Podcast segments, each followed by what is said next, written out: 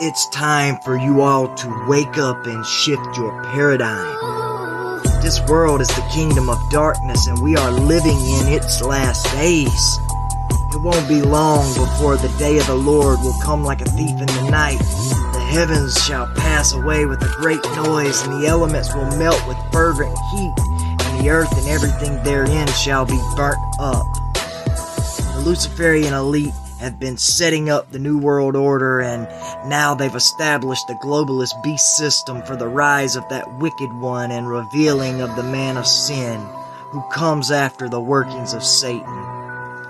Don't take my word for it. Read the Bible, and you'll know that perilous times shall come in the last days. And we are in the last days.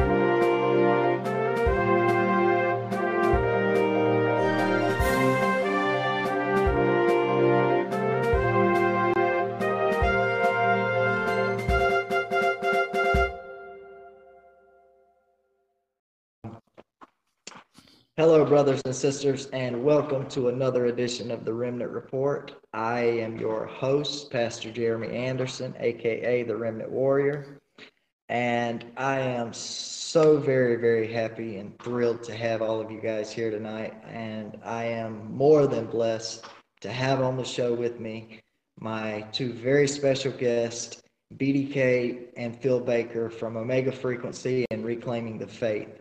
Guys, if you wouldn't mind, before we open in prayer, actually, you know what? Let's open in prayer first, and then you can introduce yourselves. Okay?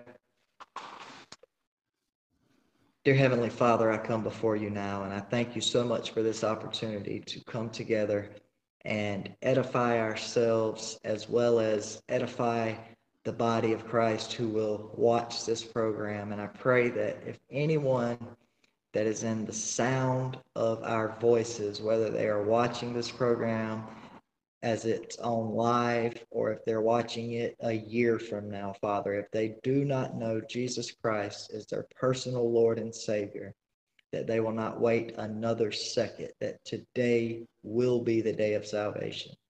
Lord, as you know, we're going to be talking about a very important subject tonight in, in Bible prophecy, which is the reign of Christ, the, um, that's called the millennial reign. But regardless to where any of us on the program or anybody watching lands on the millennium, the important thing is what your son did for us on the cross. And Father, I thank you so much for sending Jesus. Without Jesus as the ultimate Passover lamb, we would none have the ability to be reconciled with you. And Father, I love you. And I pray that you would just bless each and every one of us and guard our hearts and minds with the Holy Spirit and allow us to speak the truth and understand what each of the other ones are saying. Father, I love you and I ask all these things in the name above all names, Jesus Christ. Amen. Amen. Amen. All right, guys, uh, introduce yourselves. Okay, I'm BDK, aka the Remnant Shenaniganizer, aka also known as the Holy Troublemaker. I felt left out that I didn't get to have cool names after my my names. I oh come on, break dance. I, I appreciate I appreciate your game, sir, and um, I I realize that my game of that area is lacking. So good on you for challenging me. yeah, I'm Phil Baker, and um, part of Omega Frequency as well. Um, on my podcast, Reclaiming the Faith. Um, I'm the third wheel. So there you go.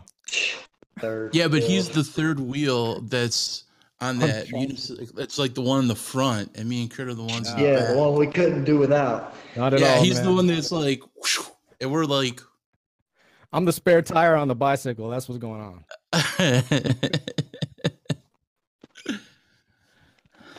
All right. Well, thanks for I having had, us on, brother. Thanks oh man, thank you guys so much for coming on because um, you know we have started two weeks ago a series on the Remnant Report that is on the millennial reign. Um, you know, when I not long after I started doing the Remnant Report, it's it's been the same show the entire time. But when I first started out, it was called Serpents and Doves Radio, and then S and D Radio, and then finally the Remnant Report. And uh, around the time I started the Remnant Report, I started um, a prophecy series on the show called Revealing Prophecy. And um, matter of fact, every show that we've done in 2021 has been a Revealing Prophecy episode. But um, this third edition of the search for the millennium is by far the most important. And you know, I I said from the beginning that I wanted to in the first two episodes first cover the lies and get those out of the way and then find the truth. And in the first two episodes, you know, we went to the Word of God, and the unfortunately, the dispensational view of the millennium is it, it literally is the same. We, we were talking off the air about Cerinthus. The dispensational view is the view of Cerinthus. Now, they didn't come up with it, but they adopted it um, you know, all the way back to Darby and, you know, Scofield. But we're not going to talk about dispensationalism at all tonight, other than maybe to um, when we get to the early church writers and ante Nicene fathers, if we happen to mention Cerinthus. But, um, you know, I, I wanted to look at the Old Testament prophecies first, but I don't we're definitely going to have to look at those prophecies. Um, you know, I, I wrote a, all of them down that I had that I'd gone over, starting with Second Samuel seven ten. There were more that went, you know, farther back, like in Exodus and Deuteronomy, but I don't see how they could possibly be pertaining to the millennium. But anyway, um, and Jeremiah thirty four through eleven, and Zechariah 10, 12 through 14, Micah 4, 2 through 4, Isaiah 32, 1, 17 and 18, 61 and 10, 40, 1 and 2, 35, 8, and 65, 16, 11, 1 through 10, 9 through 7. So a lot of them are from Isaiah. Um, there's some from Habakkuk, and then another one from Zechariah. But um, before um, we go to the scriptures as far as what the Old Testament or New Testament says, uh, I'm gonna have to share my screen because I don't have it in front of me. I um I want to uh let's see. I want to go to the article. Yes, the only way that I can really um I think that's it right there.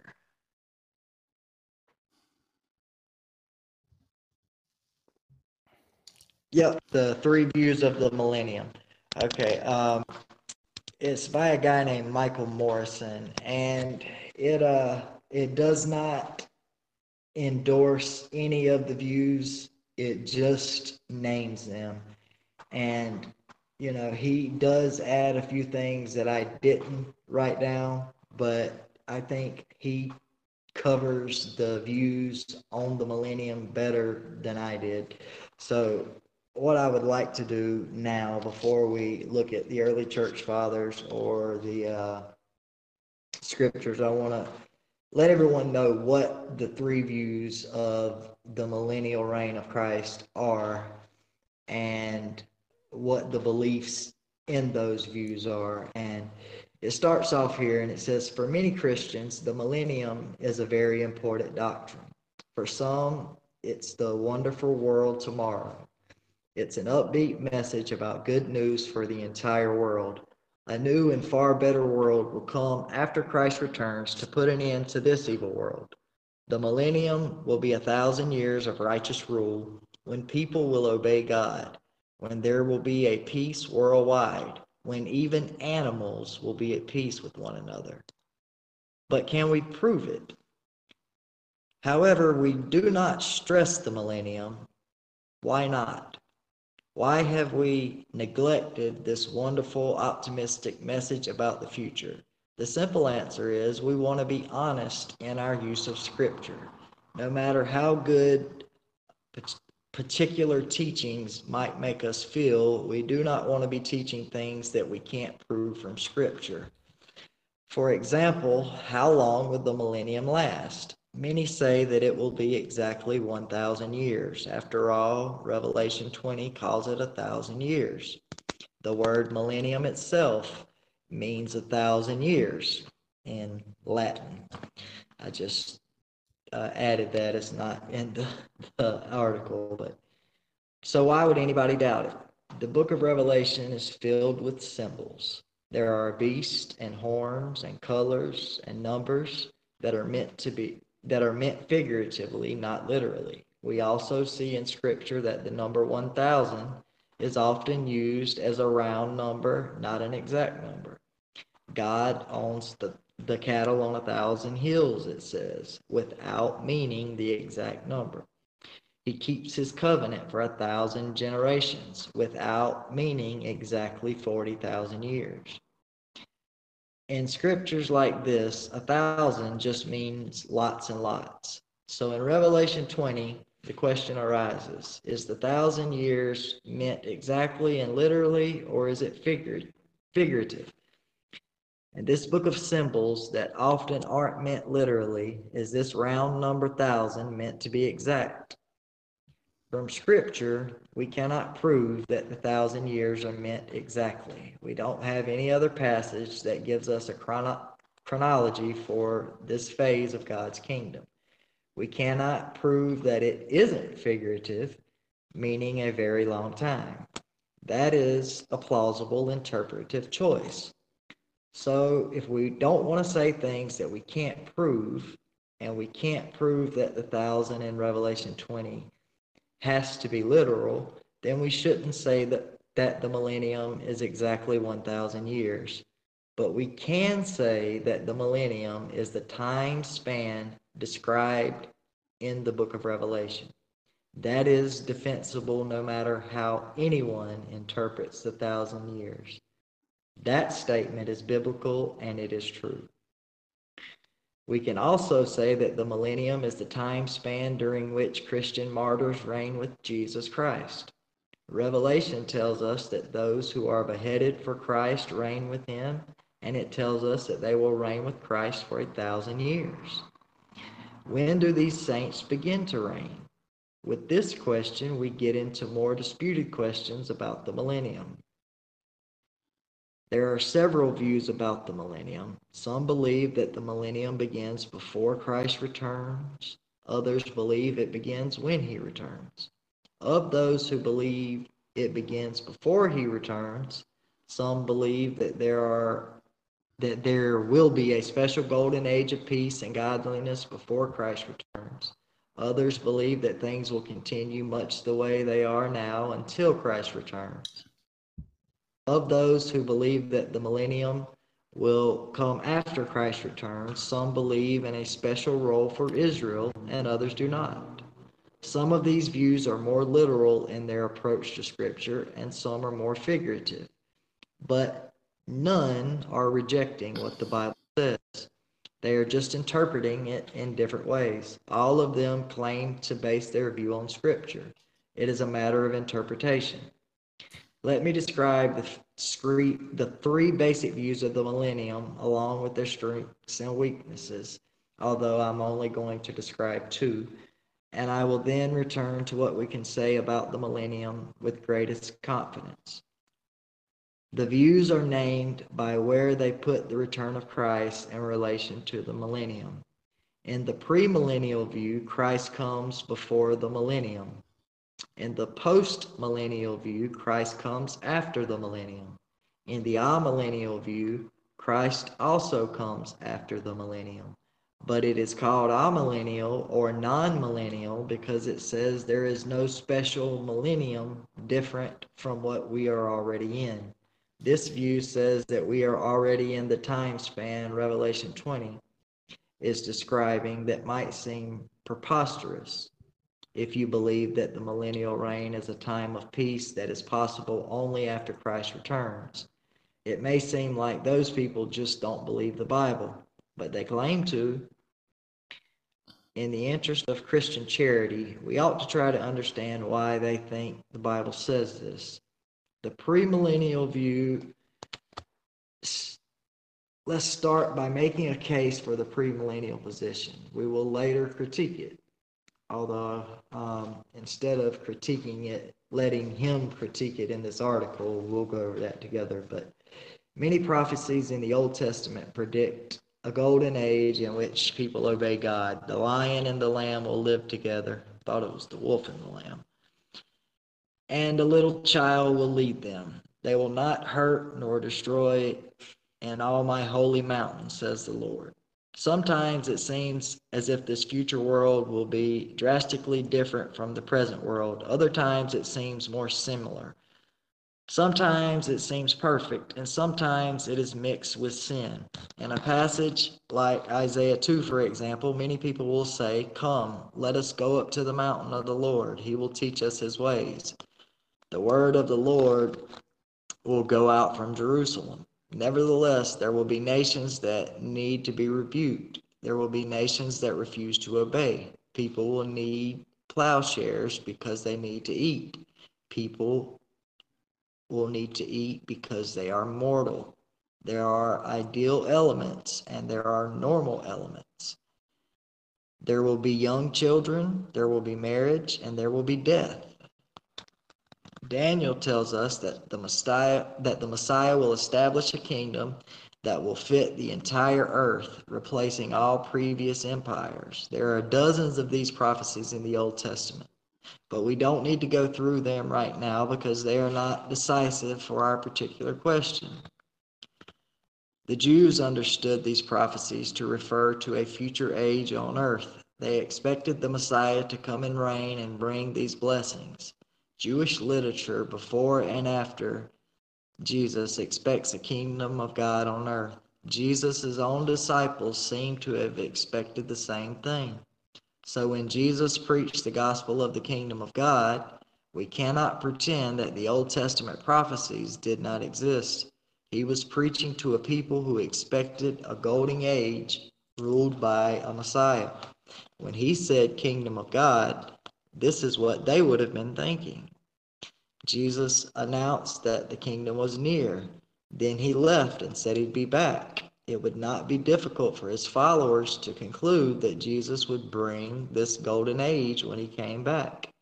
The disciples asked Jesus when he would restore the kingdom to Israel, Acts verses 1 through 6.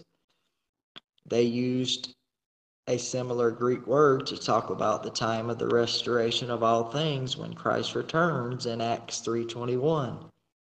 Jesus must remain in heaven until the time comes for God to restore everything as he promised long ago through his holy scriptures.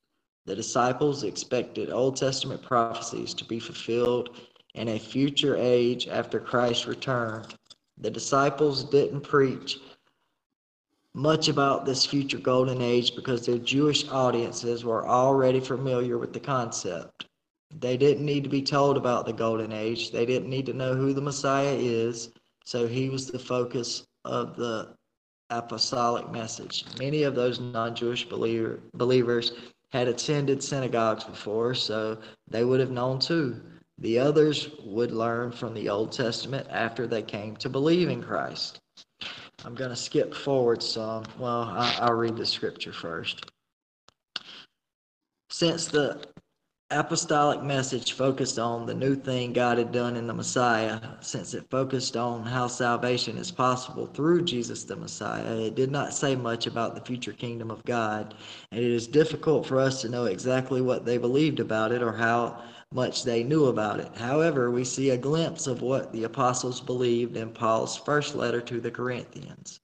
In 1 Corinthians 15, Paul is detailing his belief in the resurrection.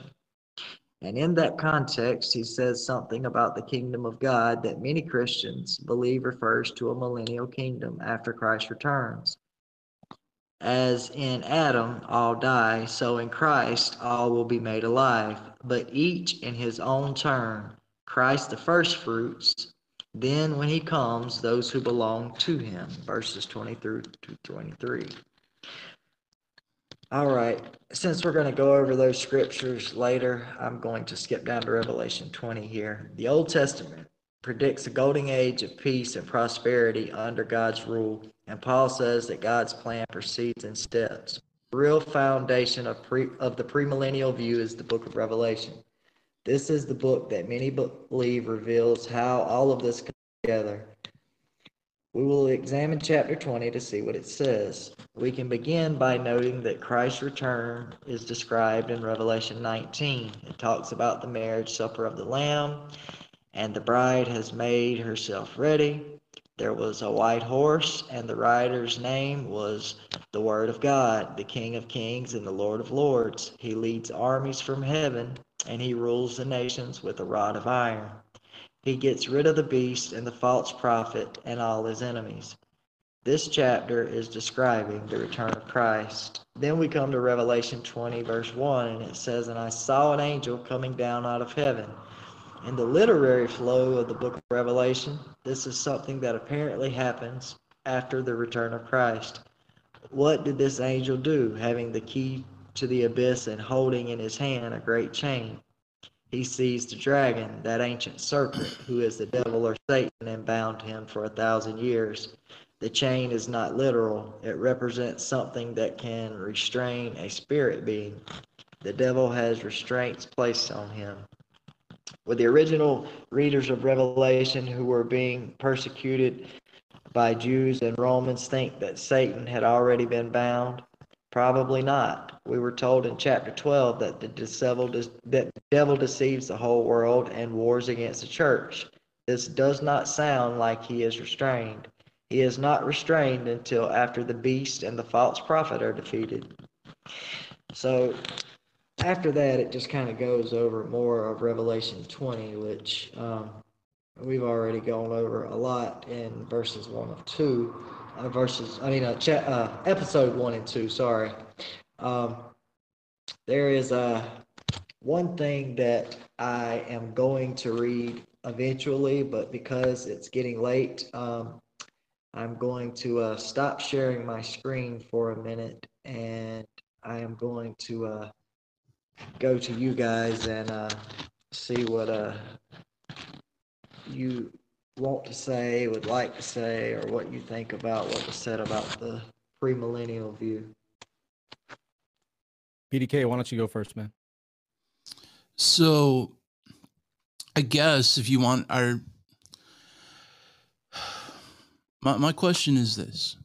So like are we discussing the premillennial uh viewpoint or the amillennial viewpoint? Right now, the context? right now the premillennial viewpoint that was pretty much uh, given Okay. giving the premillennial viewpoint. Although I did skip some stuff for time. So you would like my kind of thought on if that because like the Yeah, part that stuck out to me, yeah, the part that stuck out to me in that thing that you read was the guy questioning whether that 1000 years was meant to be taken literally or figuratively. Can I say this real quick? Just Yeah. just because I've read the whole thing, what he was saying was whether it's figurative or literal, uh, that's really not the point. Uh, the point is it is a future time frame that Christ will rule and reign. He actually goes on at the very end and says he believes that it is figurative, I mean literal, but because he can't prove it from scripture, he doesn't want to say it definitively. Okay, so like my thing would be if we were going to look at that claim that you can't prove that that thousand years from scripture is what it means in the book of Revelation, um, and that it's symbolic or if it's physical, my question to everyone listening tonight that gets kind of confused about this is when you're rightly dividing the book of Revelation if you're going to say that the thousand year reign of Christ is figurative as a time frame, then do you also believe that the time the Antichrist reigns is figurative, or is that literal? I understand what you're saying. Um, And then if you go to Daniel and he says pretty much the same thing, we know that the time that the Antichrist reigns is a literal time frame. And most everyone, whether they're dispensational or not dispensational, kind of believe the same thing about the time frame of the Antichrist rule. What reason would we have to think that that number or that time frame wouldn't be as literal as because you're talking about the antichrist ruling and then his reign coming to an end and you're talking about satan being bound for a thousand years but the rule of jesus coming to an end.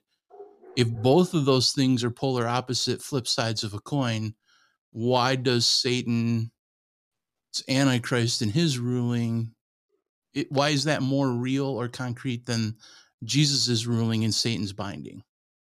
Um, I guess the only way that I could really um, tell you that for sure would be to uh, to tell you what the part says about amillennialism. Because it literally um, you know it, it deals with the time frame. And it says um, you know it says the problems of premillennialism and the case for amillennialism. But bear in mind this entire um, article was written by a premillennialist. He was just trying to be fair to you know all viewpoints. And i just used it as a resource of many resources to do this program but it says if premillennialism is so obvious, then why do many Bible believing Christians believe something else? They are not facing persecution or ridicule on this issue. They have no obvious external pressures to believe in anything else, and yet they do. They claim to believe the Bible, but they claim that the Bible that the Bible millennium ends rather than begins at Christ's return. As Proverbs 18:17 says, the one who speaks first sounds right until the second one speaks. We can't answer the matter before we hear both sides, or in this case, all three sides. Perhaps it isn't so obvious. The time of Revelation 20, and I'll be honest, this is the thing that got me because for many, many years I thought that Revelation was written in a linear fashion, a chronological fashion. But it says, for the amillennial view, let's start with this question What if Revelation 20 isn't chronologically after chapter 19? John saw the vision of chapter 20 after he saw the vision of chapter 19. But what if the vision did not come in the sequence that they will be fulfilled in? What if Revelation 20 takes us to a different point in the time in time than when chapter 19 ended? What if the vision moves to another area of history without proceeding chronologically? In chapter 12, we can see a clear example of this freedom to move forward or backward in time. Chapter 11 ends with the seventh trumpet. Chapter 12 then takes us back to a woman giving birth to a male child and the woman, the woman being protected for 1,260 days. This usually is understood to be the birth of Jesus Christ and the persecution of the church. Yet in the literary flow, this comes after the second trumpet. John's vision has taken him back in time to sketch another part of the story. So the question is is this happening in Revelation 20 as well? Is this taking us back in time? More specifically, is there evidence in the Bible that this is a better interpretation of what God is revealing. Yes, says those in the amillennial view. There is evidence in Scripture that the kingdom of God has already begun, that Satan has already been bound, that there will be only one resurrection, that Christ's return will bring the new heavens and the new earth without any temporary kingdom in between. It is a hermeneutical mistake to make the book of Revelation, with all its symbolism and all its interpretive difficulties, contradict what the rest of Scripture says. We need to use the plain scriptures to interpret the obscure one, the obscure ones, rather than the other way around. In this case, the book of Revelation is the obscure and the controversial material, mainly because of its apocalyptic writing style, and the other New Testament verses are clear on the matter. Prophecies are figurative, is the byline here. For example, Luke 3 3 through 6 tells us how to understand Old Testament prophecies. John the Baptist went into all the country around the Jordan, preaching a baptism of repentance for the forgiveness of sins, as is written in the book of the words of Isaiah the prophet, a voice of one calling in the desert, Prepare the way of the Lord, Make straight paths for him. Every valley shall be filled in, every mountain and hill made low. The crooked road shall become straight, the rough ways smooth, and all mankind will see God's salvation. When Isaiah wrote about mountains and valleys, roads and deserts, he was speaking in figurative language. Old Testament prophecies were given in figurative language to depict the events of salvation through Christ. Jesus said that the Old Testament prophets were pointing to him. If we see their major focus as some future time span, we are not seeing these prophecies in the light of Jesus Christ. He changes the way we read all the prophecies. He is the focus, He is the true temple, He is the true David, He is the true Israel. His kingdom is the true kingdom. We see in Acts 2 Peter said a prophecy of Joel was being fulfilled in his own day in Acts 2 16 through 21. This is what was spoken by the prophet Joel. In the last days, God said, I will pour out my spirit on all flesh. Your sons and daughters will prophesy. Your young men will see visions, and your old men will dream dreams. Even on my servants both men and women I will pour out my spirit in those days, and they will prophesy.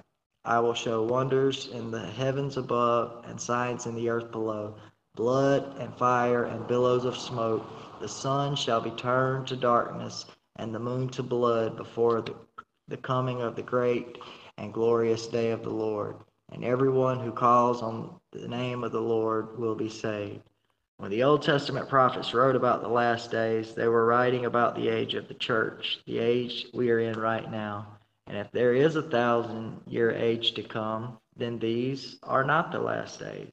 There cannot be two sets of last days. When the prophet spoke of wonders in heaven above and strange signs in the sun and moon, such prophecies can be fulfilled in figurative ways, unexpected ways, as unexpected as the pouring out of the Holy Spirit on God's people and speaking in tongues. We should not automatically reject highly figurative interpretations of biblical prophecies because that is exactly how the New Testament shows us we can understand the Old Testament prophecies.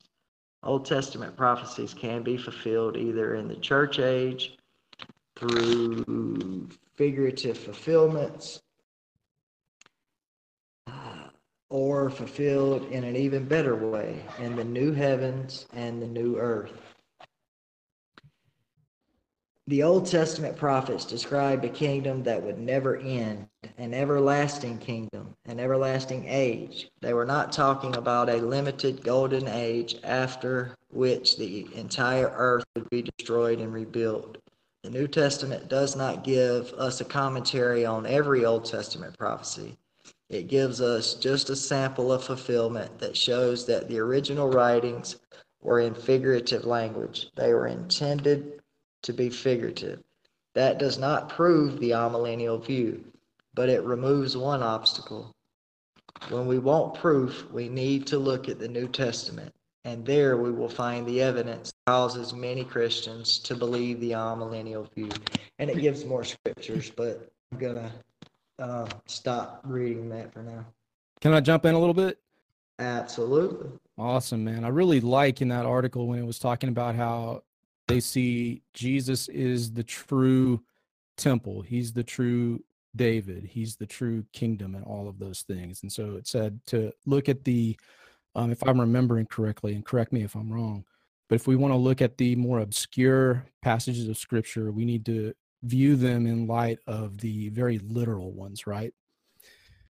And so he was kind of showing different shadows of Christ from the Old Testament that Christ reveals. So when I was when I was hearing that, it was making me think of some different things. Like Paul calls Jesus the new Adam. Right? That word Adam means man. One of mm-hmm. Jesus' favorite terms for himself is son of man. Right? right. Um so I was thinking about Genesis and when we look at Genesis 5, you got Adam, the original man. He lives 930 years. When you look at the son of Adam, the son of man, he lives 912 years. You've got Jared living 962, Methuselah living 969. Got Noah. Noah prefigures Christ in so many ways, right? So many ways. And he lives 950 years. There's disagreement about when David was born. You know, some people have him being born in the 11th century, some people have him being born, sorry, in the 10th century, some people in the 9th. You know, there's there's disagreement. Was he born around 950, 1050, somewhere in there? Who knows? But his kingdom, if he when he starts to reign, it's around a thousand years. And then you have this dragon from Revelation 12 coming to eat the male child right? Jesus being born. Well, clearly, that's what it's talking about. So King David's rule was around a thousand years, not quite though, somewhere around there.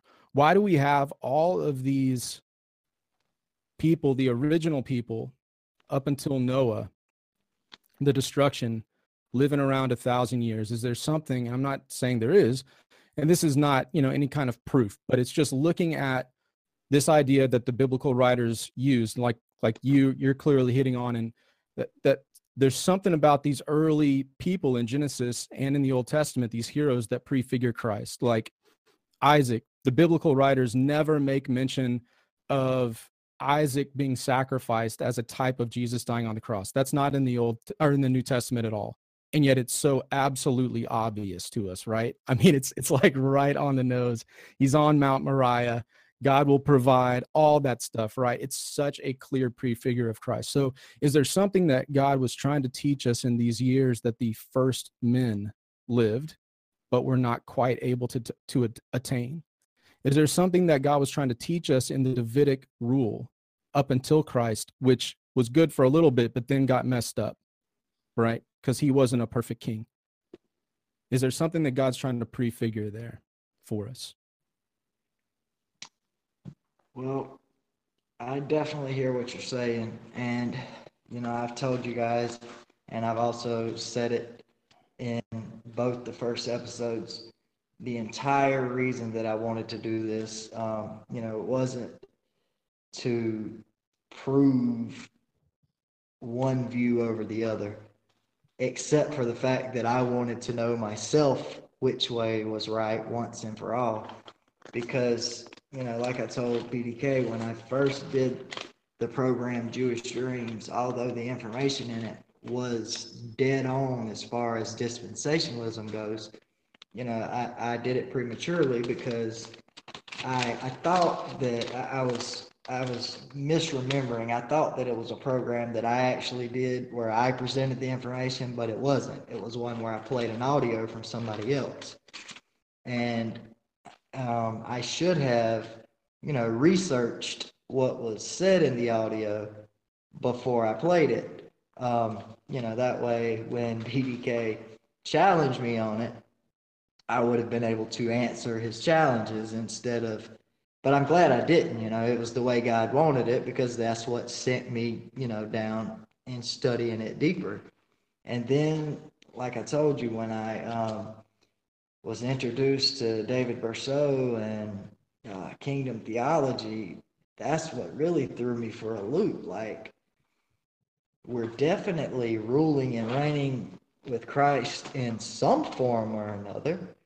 And um, I, I, do know that um, as far as the Talmud and the um, rabbinical and rabbinical Judaism, like the writings are concerned, they are looking for this future messianic kingdom. We would call it, you know, the tribulation, the rule of the Antichrist. And the one thing that keeps bothering me is two things. One, I can't find anywhere where Christ talks about the millennium. That's why I wanted to hear, you know, what BDK had to say um, about, you know, reading the scriptures. And I can find it through um, exegesis, but not eisegesis. And also um, the fact that this is so usually, if the masses believe something, usually what the masses believe are wrong. I mean, at least here in America, what the masses believe Christianity is all about, you know, once saved, always safe, grace over uh, love, faith relationship. It, usually they're wrong, and that's what's got me, you know, wanting to study this out. Yeah, brother. And I think you're really smart in what you did, to be completely honest with you, because you had a question and you're like, something about the official narrative just does not jive. And man, I, if we're all honest, all three of us can be like, there are times when we've been trying to figure out eschatology where the official narrative does not hold water. It does not jive. You did something really smart though, man. You, uh, the one thing in this article that you read was he said if the literal thousand year reign of Christ thing was legit, then how come so many people have different interpretations? He's using this. If it was such a lockdown, then why would everybody all this time later have all these different variances of opinion? And it's really hard for some of us, even myself, man, to look and debate these sort of things on, well, what is is the thousand year literal is it not what happens during the thousand years because we're looking at it like at least 2000 years beyond when john wrote it you know? And so to say hey man i'm questioning this because i wasn't around when john wrote it. And and this guy in the article is like how would we ever know? Well we know because the people John wrote this thing and it's a significant fact that people had direct contact with John, right? Polycarp was John's most favorite disciple. Jesus gives this dude a stellar pass. He was the angel of the church of Smyrna historically. Like he's the one pastor that Jesus takes time out and says, Yo, your theology is cool. I got no rebukes for you whatsoever. And he Yeah, trains I knew he people. was knew he was the bishop of Smyrna, but you so you believe that that's the actual angel of Smyrna that it's not actually talking about actual angels? No, because like angels can't get like every church, right? Is is told that they have to change things. Every church is told that they have to repent of certain things, except for two churches. Angels aren't in charge of men repenting. Angels aren't in charge of kicking out Jezebels. Um, all this other stuff. This is the pastor. Um, it's cool. The way you did this was you're like, you know what? I'm going to go research what the early church fathers said because those were the one people that would know. Like you take what Jesus says, you take what the apostles say, and then you say, well, if, if where there's any question as to what these two people meant, let's ask the people who were trained hands on the way that Jesus trained John. And Can I ask you one question about Yeah. that? Was Polycarp the bishop when John wrote Revelation? Was Yep. he the bishop of Smyrna? There's a strong case to be made for that. He was Yeah. at least a disciple of John, but there's a yeah, there's a strong. Case I knew he was a made. disciple. I just didn't Yeah. know. Yeah, he there's a was yeah. there's a strong case. We don't know the date of his birth, but there's a since he lived at least 82 years, like there there's a strong case that could be made that he was the bishop there. He would have been a younger guy like Timothy, you know, leading a church like in Ephesus. Um, but yeah, it's possible. Yeah, and what you did that was so smart, man, was you went back to the source. You said, what did dudes like Papias say? Papias was legitimately described as a hearer of John and a companion of Polycarp, right? So like he knew John personally. Barnabas, right? We know we all know who Barnabas was. He writes on this sort of stuff. Um, Irenaeus is a is a disciple of Polycarp, and Polycarp could have called him out and said, "No, man, I- Irenaeus is teaching heresy." Like we know what time the book of revelation was written because uh, Irenaeus tells us we know it was like 96 AD. And so you went back and you're like, well, I'm going to start my quest for truth with the best set of commentaries, not the not the Scofield commentaries, not the John MacArthur commentaries. You went and you were like, what are the people that hung out with John? Because like if they had a question, hey, is this a millennial thing like a thousand years? Who better to ask than the guy who was your disciple? Like Polycarp was discipled the same way Timothy was discipled by Paul, the same way Jesus was discipling his disciples. They knew exactly what John meant in the book of Revelation. And I think what would be really cool is if we let maybe Phil talk a little bit about some of that research that you found out, some of the early church fathers and and how they interpreted these mysterious passages.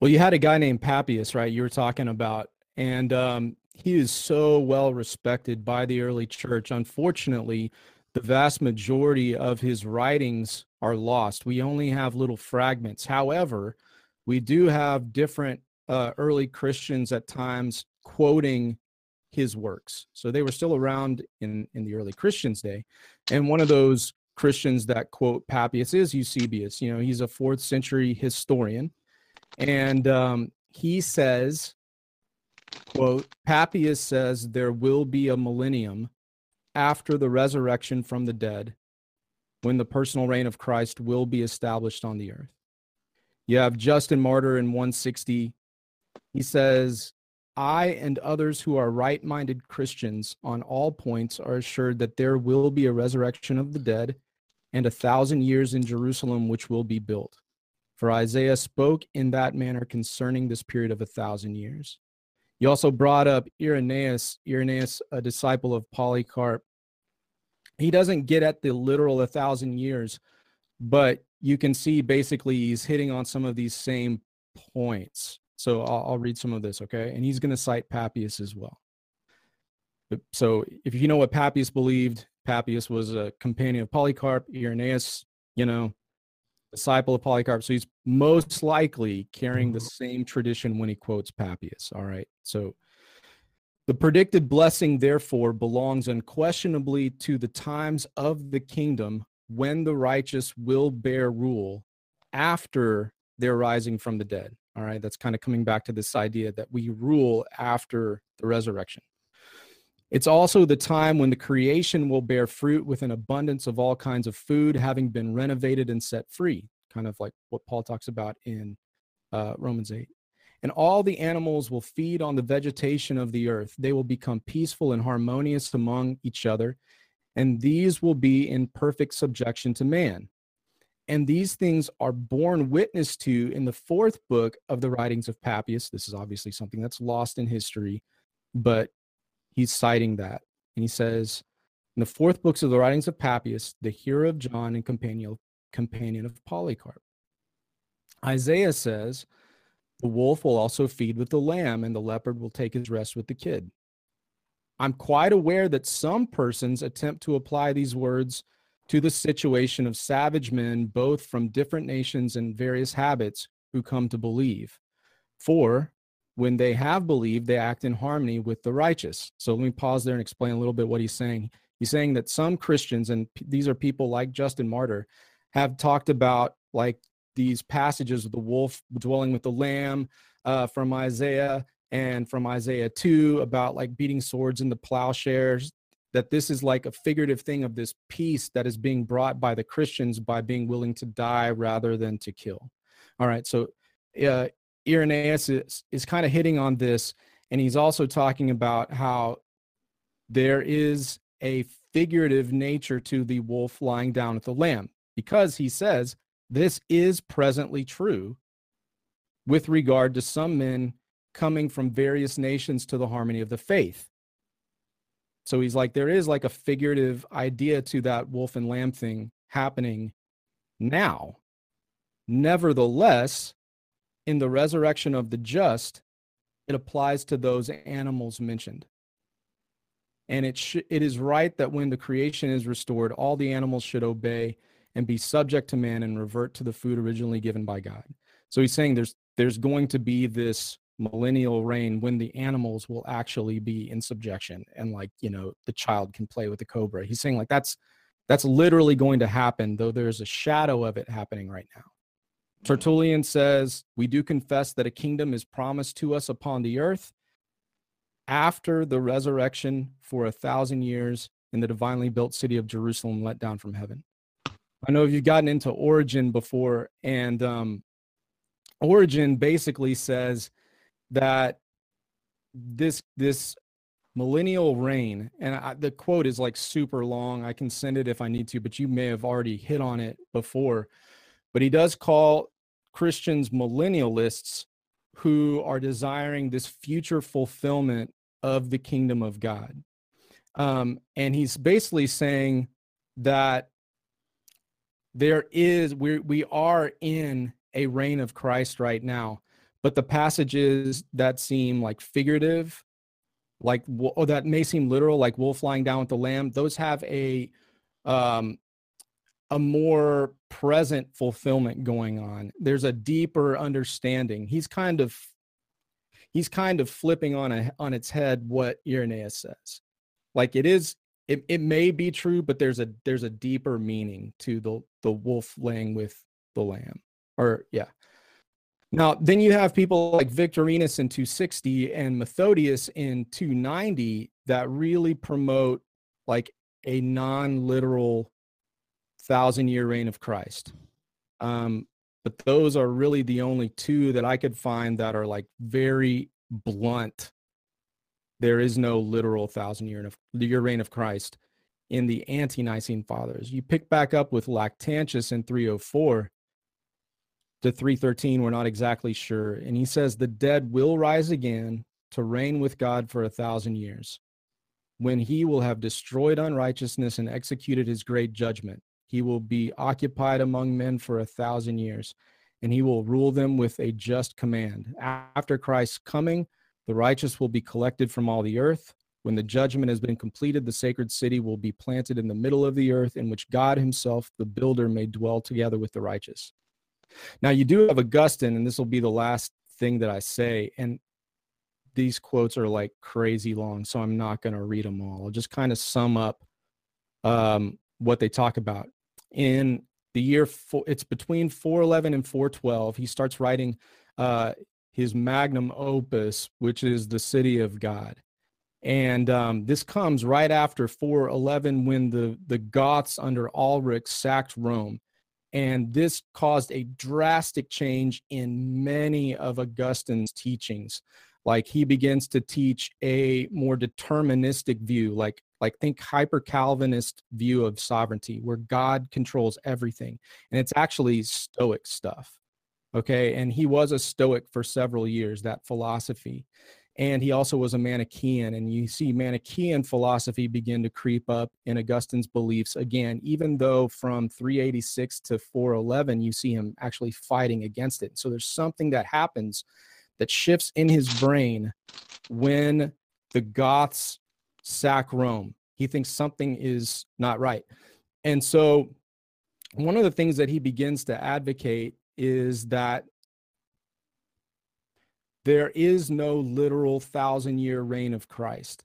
And he kind of makes fun of the people that do hold this opinion. And he says that he used to hold that opinion, but now he doesn't. Um, we got to understand about Augustine a couple of things as well. He never learned Hebrew, and he only began to learn Greek about 15 years after writing The City of God. So he was basing his interpretation. This is like the main scholar of Christianity to so many people did not know Greek.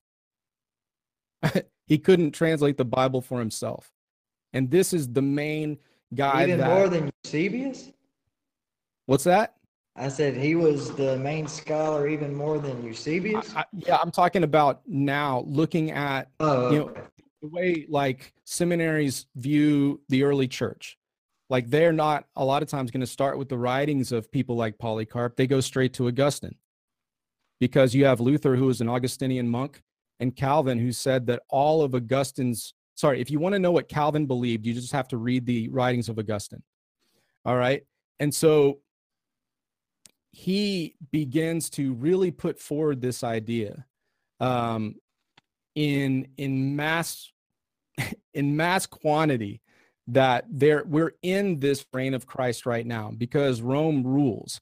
And it's it's illegal basically to be to not be a Christian. And that happened in 380 with uh, Emperor Theodosius's uh, decree basically. So you know Augustine becomes a Christian in 386 why is that I don't know.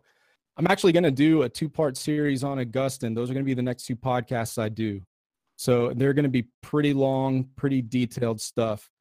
But that's basically where the church as a whole, with Augustine, begins to view a lot of the early Christian teachings about what the kingdom of God is. They begin to view it in a contrary way to what the earliest Christians believed. Like Augustine begins to heavily justify the torture and killing of people who disagree with him, which is something, of course, Martin Luther did yep. and John Calvin did, right? Like he begins to treat the Sermon on the Mount. This is this is after 411, after that sack of Rome. He begins to treat the Sermon on the Mount more allegorically, you know, and not seriously. Uh, all kinds of kingdom teachings, basically that we would call orthodox. Augustine begins to call heresy and things that Augustine calls heresy, the early Christians called orthodox. And not all, not all at, at by any means, but many. And uh, I'm not I'm not going to say if I can just get this last thing in. You're fine. I don't I don't think the early church at all viewed this as a matter to divide. I don't view their view of the millennium the same way I view their belief on non-resistance. And the reason is from the first century with with Barnabas, with Polycarp, with Clement of Rome, with Ignatius, going all the way to even the Council of Nicaea, you see um, them being against the Christians using violence toward other people. Everybody, there is no exception from Christian teachers, no exception. There's a lot of disagreement on the millennium, how it's going to play out. There's some similarities, but there's difference. And they're okay with that. That's one thing about those first those Christians of the first 300 years. In in some areas, they are like 100% in the areas that matter, like how we live and what we believe about Jesus. Well, I'm Um, okay with that. Yeah, absolutely. But in the areas where it's like we're dealing with prophecy, prophecy's a lot better, you know, viewed in hindsight, you know? It's a Mhm. lot in these kind of areas, they've got liberty there. Except with like certain essentials that you do believe Christ is going to reign, right? And he is coming back and he is going to put an end to evil. Now how that all gets played out, there's there's room in the body of Christ. That's the way they they kind of viewed this area. Yeah. And I, I'm glad they didn't divide over that, and I don't think that we should either. As long as um, you know we agree on the, the core issues, like they did, then uh, I don't think we should divide over what one believes about the millennium versus what the other believes, um, or whether you're pre-wrath or you know post-trib. Um, I do believe that dispensationalism completely sets people up for the great falling away. Yep. And that's Oh, yeah. why I'm so against it. But, you know, I, I have brothers and sisters who believe, who are dispensational and who believe in a pre trib rapture. And they, they're not going to change their view unless, you know, the Holy Spirit changes it for them. Um, one thing, and I said this last week, one thing that I have noticed about people who are in dispensational churches and people who are that I've known who are involved in cults is they no matter how much truth you present them with from scripture they just cannot hear it.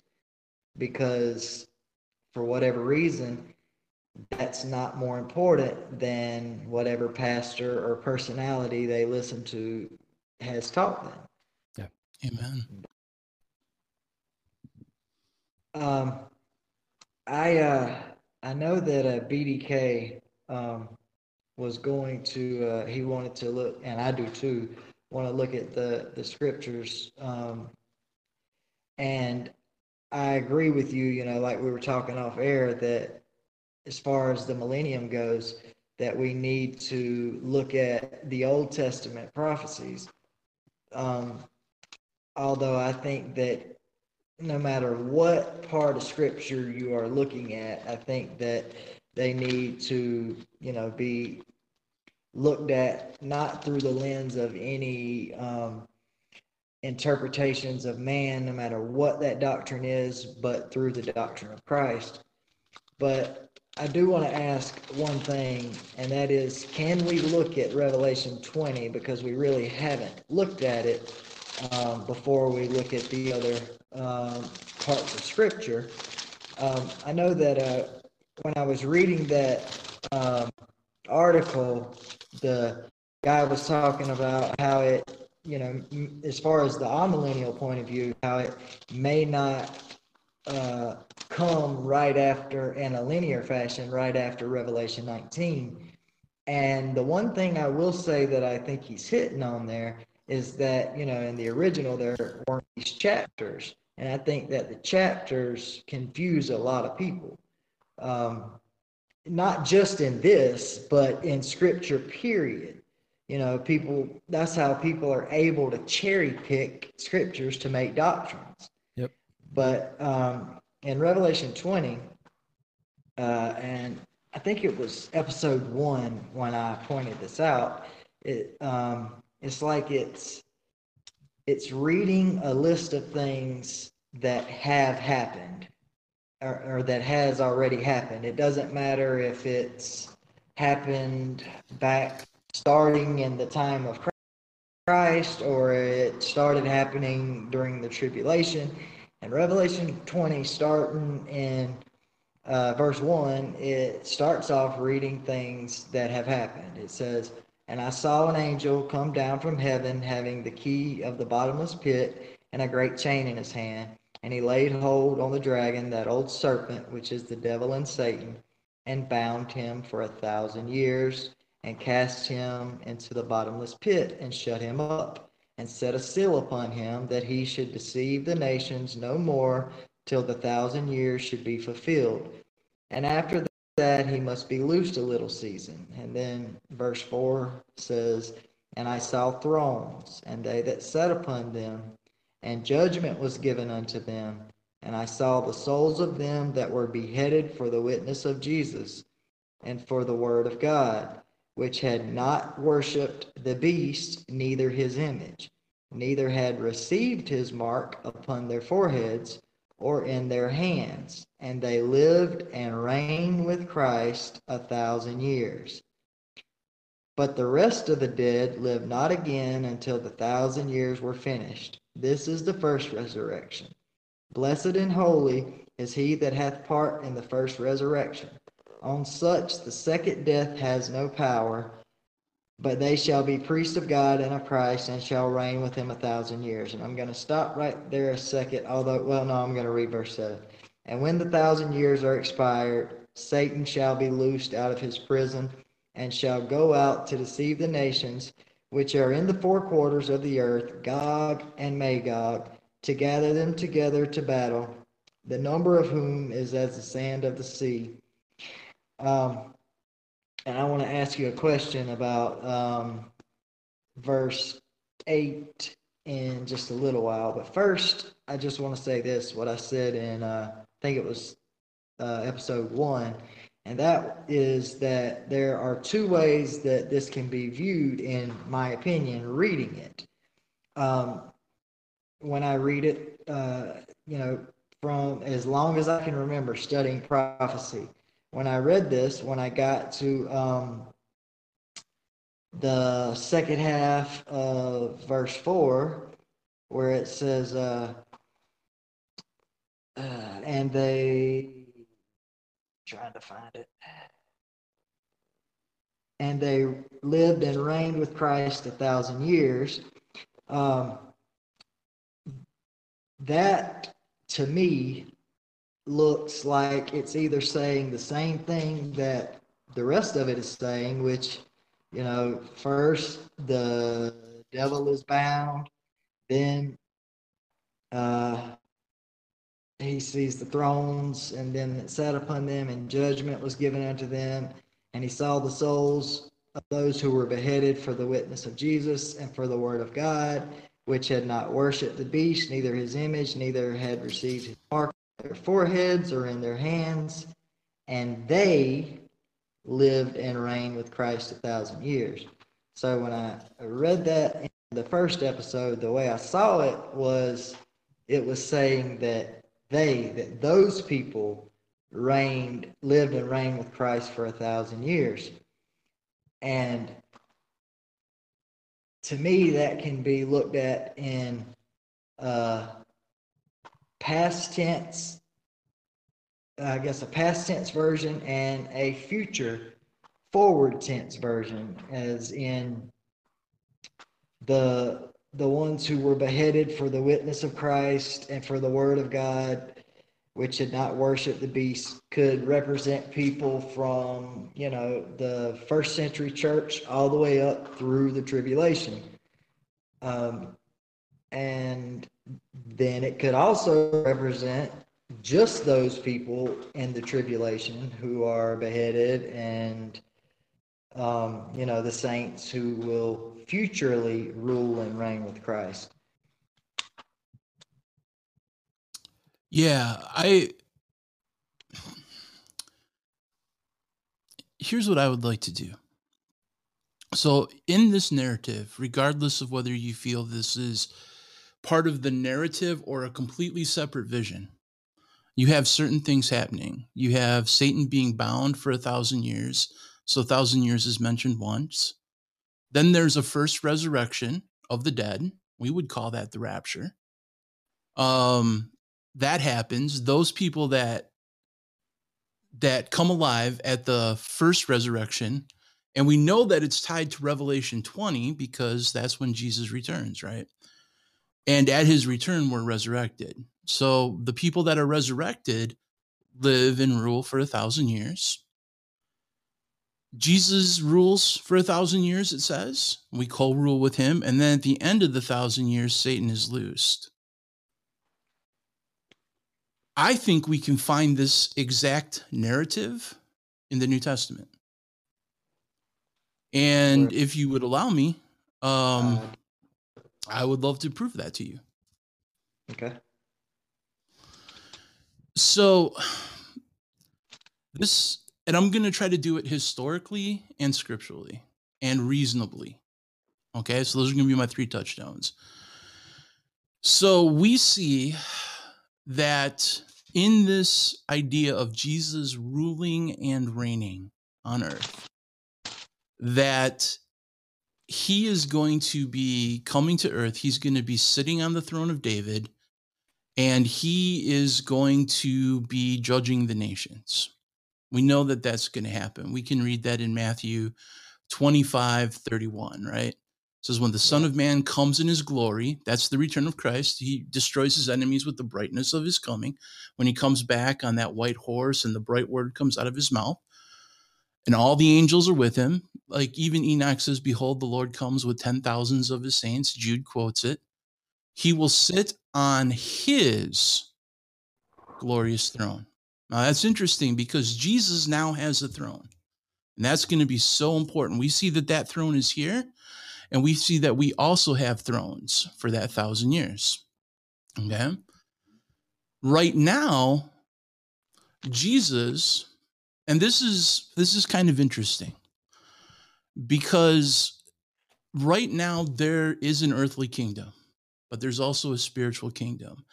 Jesus is king over a spiritual heavenly kingdom, right? He's ruling an invisible realm.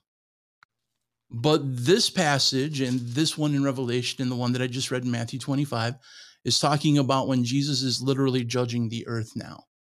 Okay. So he Matthew 25, 31. When the Son of Man comes in his glory and all the angels Okay, with him, he will sit on his glorious throne. There is a throne. That's the throne of David. Um, for which uh, verse it was. Matthew 25, 31. Okay. So Jesus is sitting on an earthly throne now, and he has transitioned this power. Currently, right now, he is the king of a spiritual kingdom, and he is seated, seated at the right hand of the Father. Okay. But his throne is not this throne, the throne of David. He is in heavenly places. He is a high priest making intercession, and he is directing his church. His church has no authority on this earth other than the spiritual kingdom. The authority that we have is ambassadors of reconciliation and a royal priesthood. We have been made a royal priesthood, a royal kingdom to God, but yet our reign is future and initially upon the earth, which is what we read in Revelation 20. And I'll prove this to you. So if you read 1 Peter 2 9, but you are a chosen people, a royal priesthood, a holy nation, a people for God's own possession, to proclaim the virtues of him who has called you out of darkness into his marvelous light. We're not kings. We are ambassadors in this passage. We're also a priesthood of intercessory warriors. We are called to participate with Jesus in the spiritual dimension because that is where he has the authority of kingship right now. In Revelation 5:10, right? It says, "And he has made us kings and priests to our God, and we shall reign on the earth." Revelations 5:10. Now that's a future promise. When he reads the the things to the seven churches, he says, "If you overcome and you endure until the end, I will make you kings and priests to our God." And where do we reign at that point? On earth, which is what we see in Revelation 20. Okay? But that's a future event, and I'll prove that even more in depth. Our inheritance is to rule with Christ on the earth. The meek will inherit the earth. That's our inheritance, but that inheritance only happens when Jesus takes his throne. And he has not taken that throne yet. And we will see that in a couple seconds. Now, if you read Ephesians 2, right? We were made alive with Christ. We were dead in our trespasses. It is by grace we have been saved. God raised us up and seated us with him in heavenly realms in Jesus Christ. That's talking about a position. We're not like literally seated up in there. And that doesn't mean that we rule on earth. We participate in that intercessory work of Christ. We have the power in the kingdom of God to take on spiritual things, but the physical manifestation of that, if you read the next verse, says that in order in the coming ages, the coming ages, that's talking about this in Revelation 20, we might display the surpassing riches of his grace demonstrated by his kindness to us in Jesus Christ. What is that surpassing grace? What is that demonstration that God is merciful? It's that the meek has inherited the earth. It's that Jesus had redeemed a bride, a company of people, both Jews and Gentiles, and saved them, one new man in Christ. Now, we read this it says that there was a first resurrection and then there was a second resurrection right? First corinthians 15 24 through 26 paul says and then the end will come when he hands over the kingdom to god the father after has he has destroyed all dominion authority and power. For he must reign until he has put all enemies under his feet the last enemy to be destroyed is death. That's the great white throne judgment the last okay. enemy that is destroyed is death. Just just hold on, because this is going to become abundant. I just want to ask you something real yeah, quick, because it'll it'll help me understand you a lot better.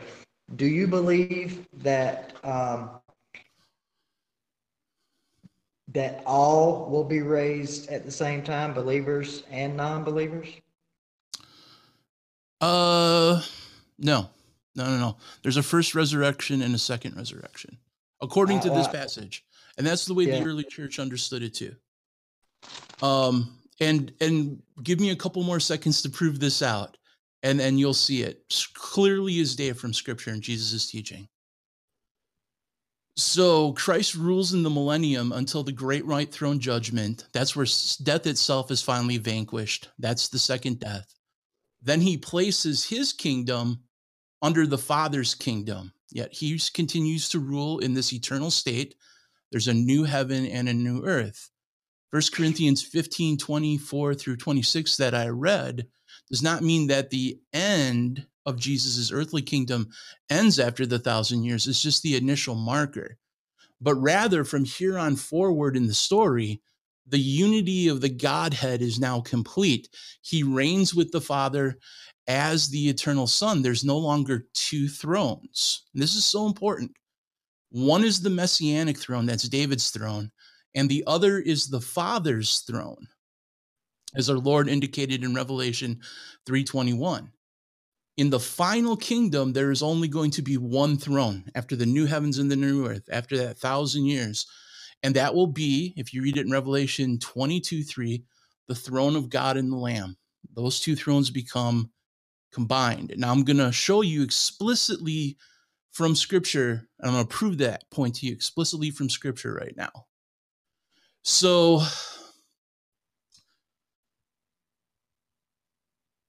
let me go skip ahead in my notes for a second. I'm going to read you three passages that are going to historically prove that Jesus is not ruling yet. So the the amillennial kingdom says that Jesus is ruling here on the earth too, that his rule is is complete that satan is bound and that all things have been in this state of restoration and then he comes back. I'm going to show you from jesus' own mouth that that's not possible. So first passage is this. Their disciples are on the mount. Jesus is about ready to go up into heaven.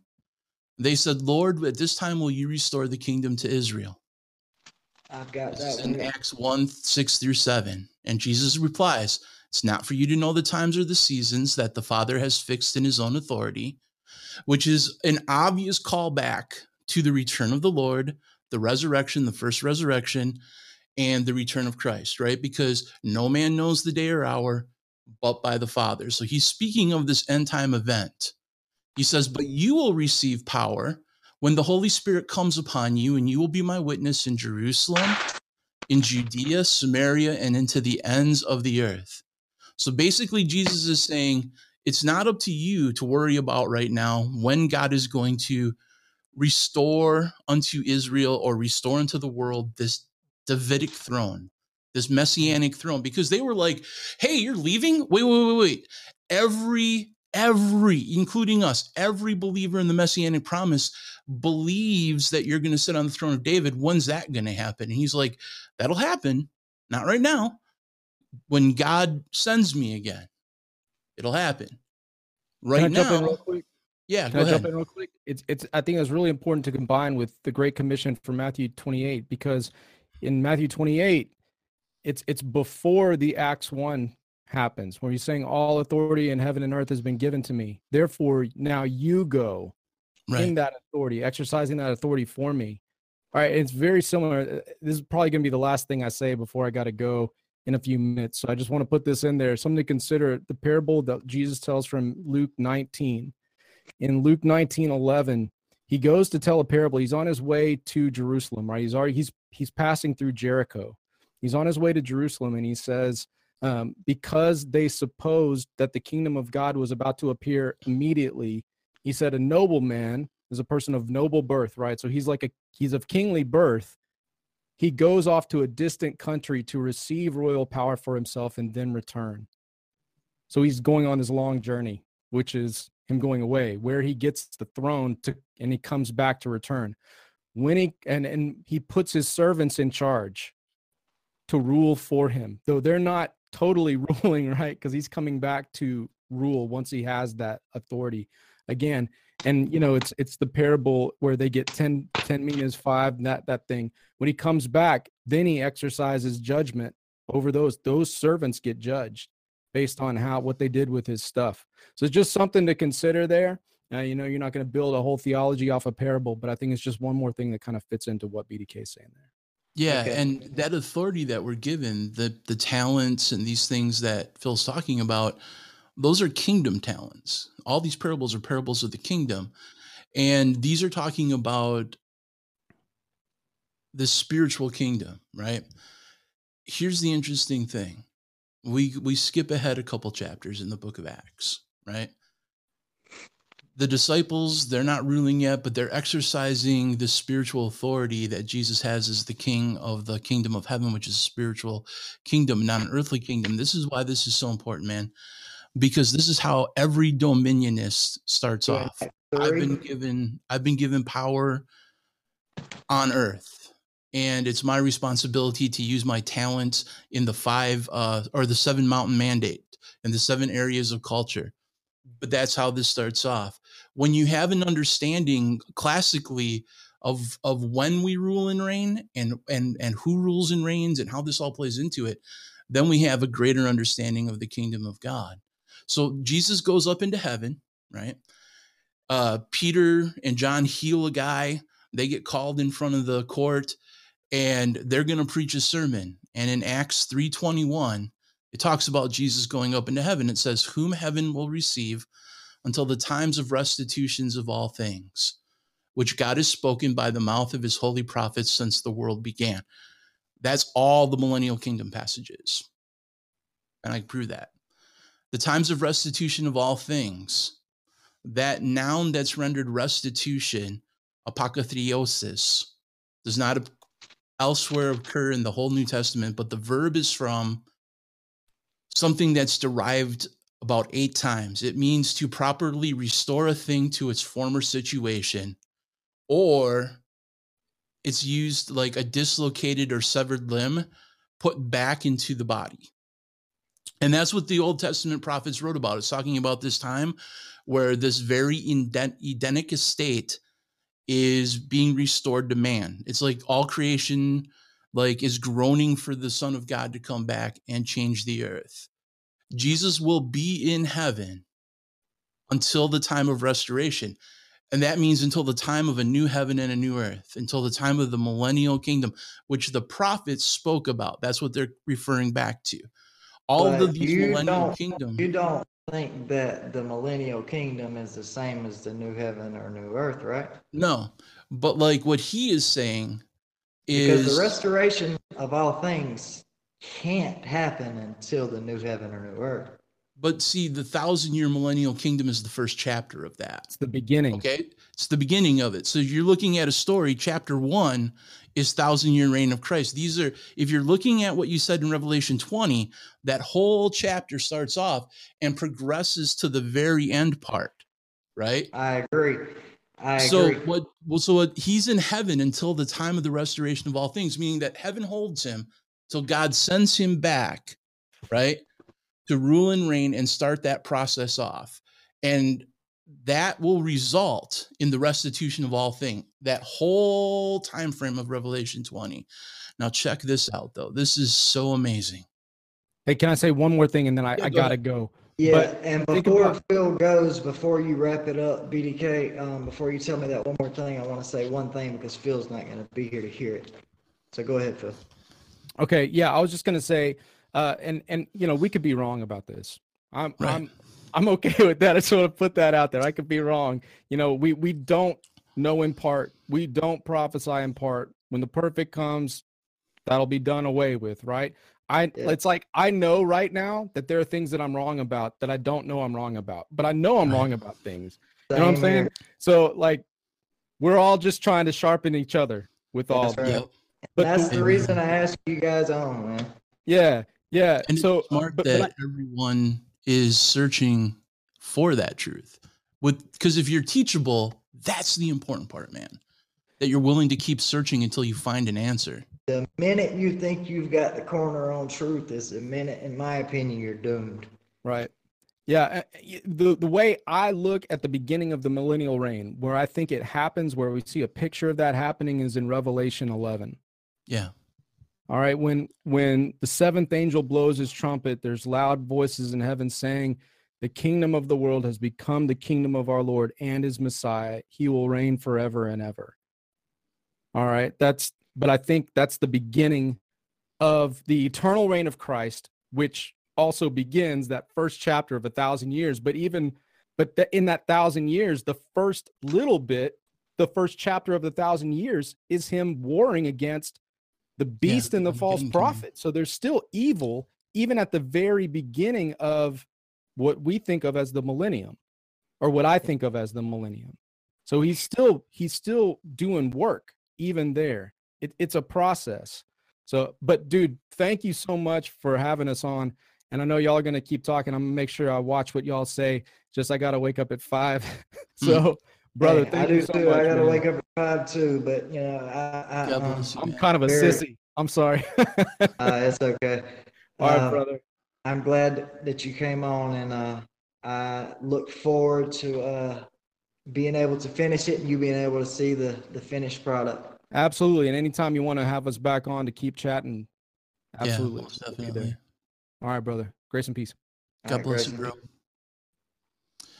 so let me read this final verse this one's gonna blow your mind because i remember the first time i read this oh, theology overload and it fits in so clear with this passage if you go to revelation 321 once again we have this future thing right those who endure to the end those who overcome. This is a promise made for people if they overcome right? It says to him who overcomes i will grant to sit with me on my throne. That's jesus right? That's exactly what's yeah revelation 321 okay? Got it.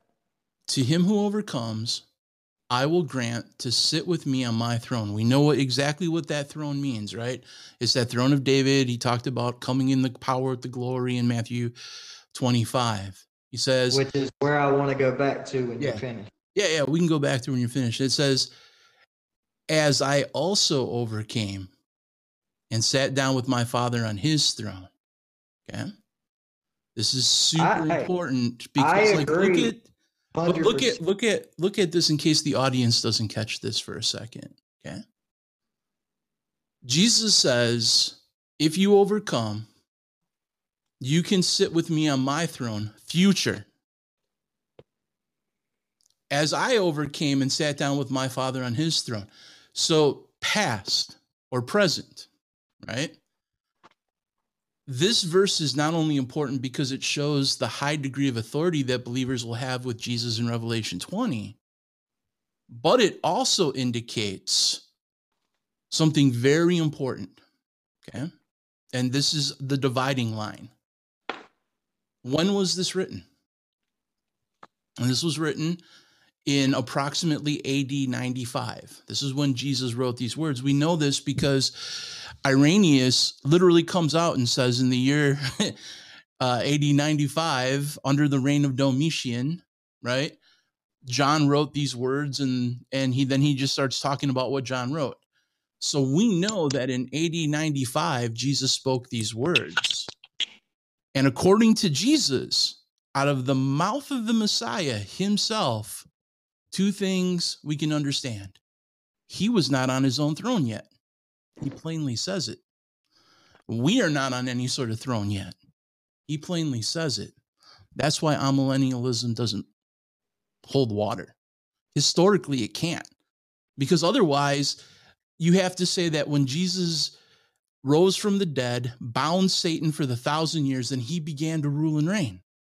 Jesus doesn't say that's not Jesus's testimony in AD 96 or 95.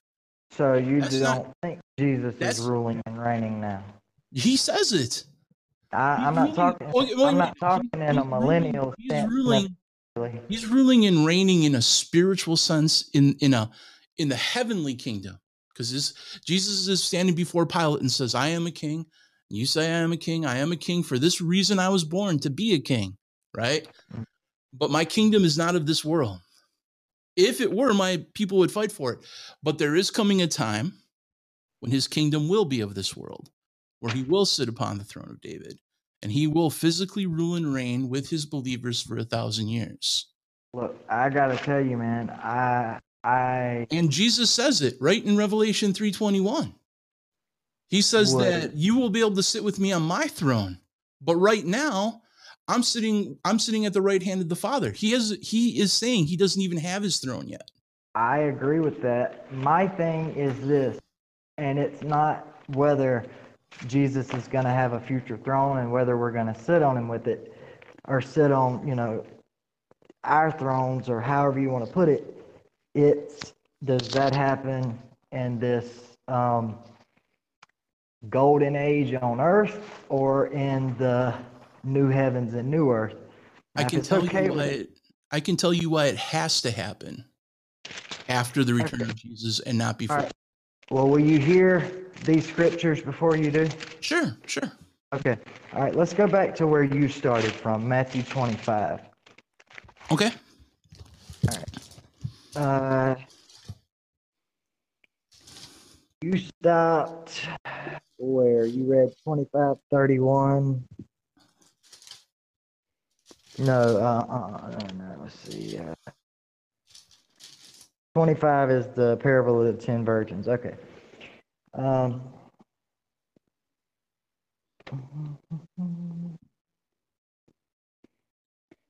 trying to find where you stopped that. Do you remember? Yeah, I read Matthew 25, 31. So when the Son of Man shall come in his glory, and all the holy angels with him, then shall he They sit shall- upon the throne of his glory. So it's a future event. Future And event. I, And I then agree. it says, And before him shall be gathered all nations, and he shall separate them one from another as a shepherd divides his sheep from his goats. from the That's also a future event because that hasn't agree- happened yet. Exactly, but can we agree that the sheep and the goats are believers and non-believers? Uh, there's two th- there's two schools of thought on that, right? Well, it is either, it's either like physical nations, it's either physical nations, and that would tie back to um the prophecies of the Old Testament. I believe that they are the nations, the good nations and the bad nations, the believer right. and the unbeliever. But that's a future event that hasn't happened yet. That won't Oh, I happen agree. until he returns. I agree. yeah. I agree. Um, you know, it just. But here's it the thing. uh, it's it clearly says that the Son of Man isn't going to sit upon that throne until he returns. Yeah, I agree. I agree that I agree there. It says, Then shall the king in 34, then shall the king say to them on his right hand, Come, ye blessed of my father, inherit the kingdom prepared for you from the Mm-hmm. foundation of the world. So we're talking about a future kingdom. For I was Right. hungered, and you gave me meat. I was thirsty, you gave me drink. I was a stranger, and you took me in. Naked, and you clothed me. I was sick, and ye visited me. I was in prison, and ye came unto me. Then shall the righteous answer him, saying, Lord, when saw we thee hungered and fed thee, or thirsty and gave thee drink? When saw we a stranger and took thee in, or naked and clothed thee? Or when saw thee sick and, or in prison and came unto thee? And the king shall answer and say unto them, Verily I say unto you, inasmuch as ye have done it unto the least of these my brethren, you have done it unto me.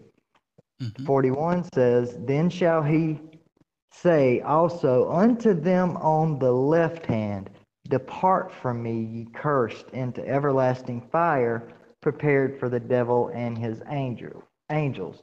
That's why I see that as something happening, you know, at, at one time. Um, now, that really doesn't affect my belief as far as the millennium goes. I just see um, I, I see exactly what you're saying, Jeremy. And that's a really great point. Seriously.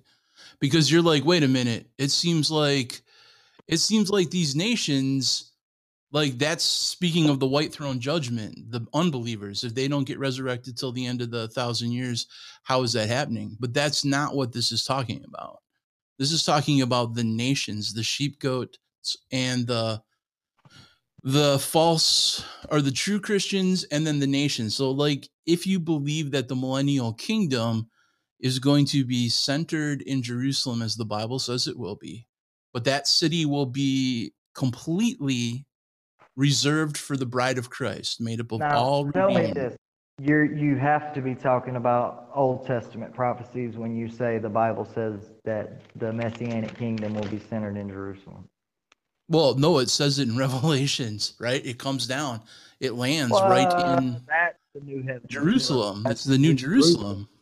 Yeah, and but the and the Old Testament, the Old Testament makes that abundantly clear. And you also have to, I mean, as much as the Talmud and all these other places are saying it's Jerusalem, there's a reason why they're saying it's Jerusalem. It's a reason why the disciples, right, who were not and part of any of the Talmudic stuff, were like, hey, how come you're not establishing the throne of David in Jerusalem before you go? Like every person who eh, worth a salt even just common students of the of, of torah would tell Yeah. you that the temple the new temple in the millennial kingdom the the throne where jesus rules he's sitting on david's throne. He's the son of david. It's a messianic promise that that city is reserved for the saved and the sanctified alone. I and that agree. it will be Um, it will be in jerusalem a hundred percent. The bible witnesses that.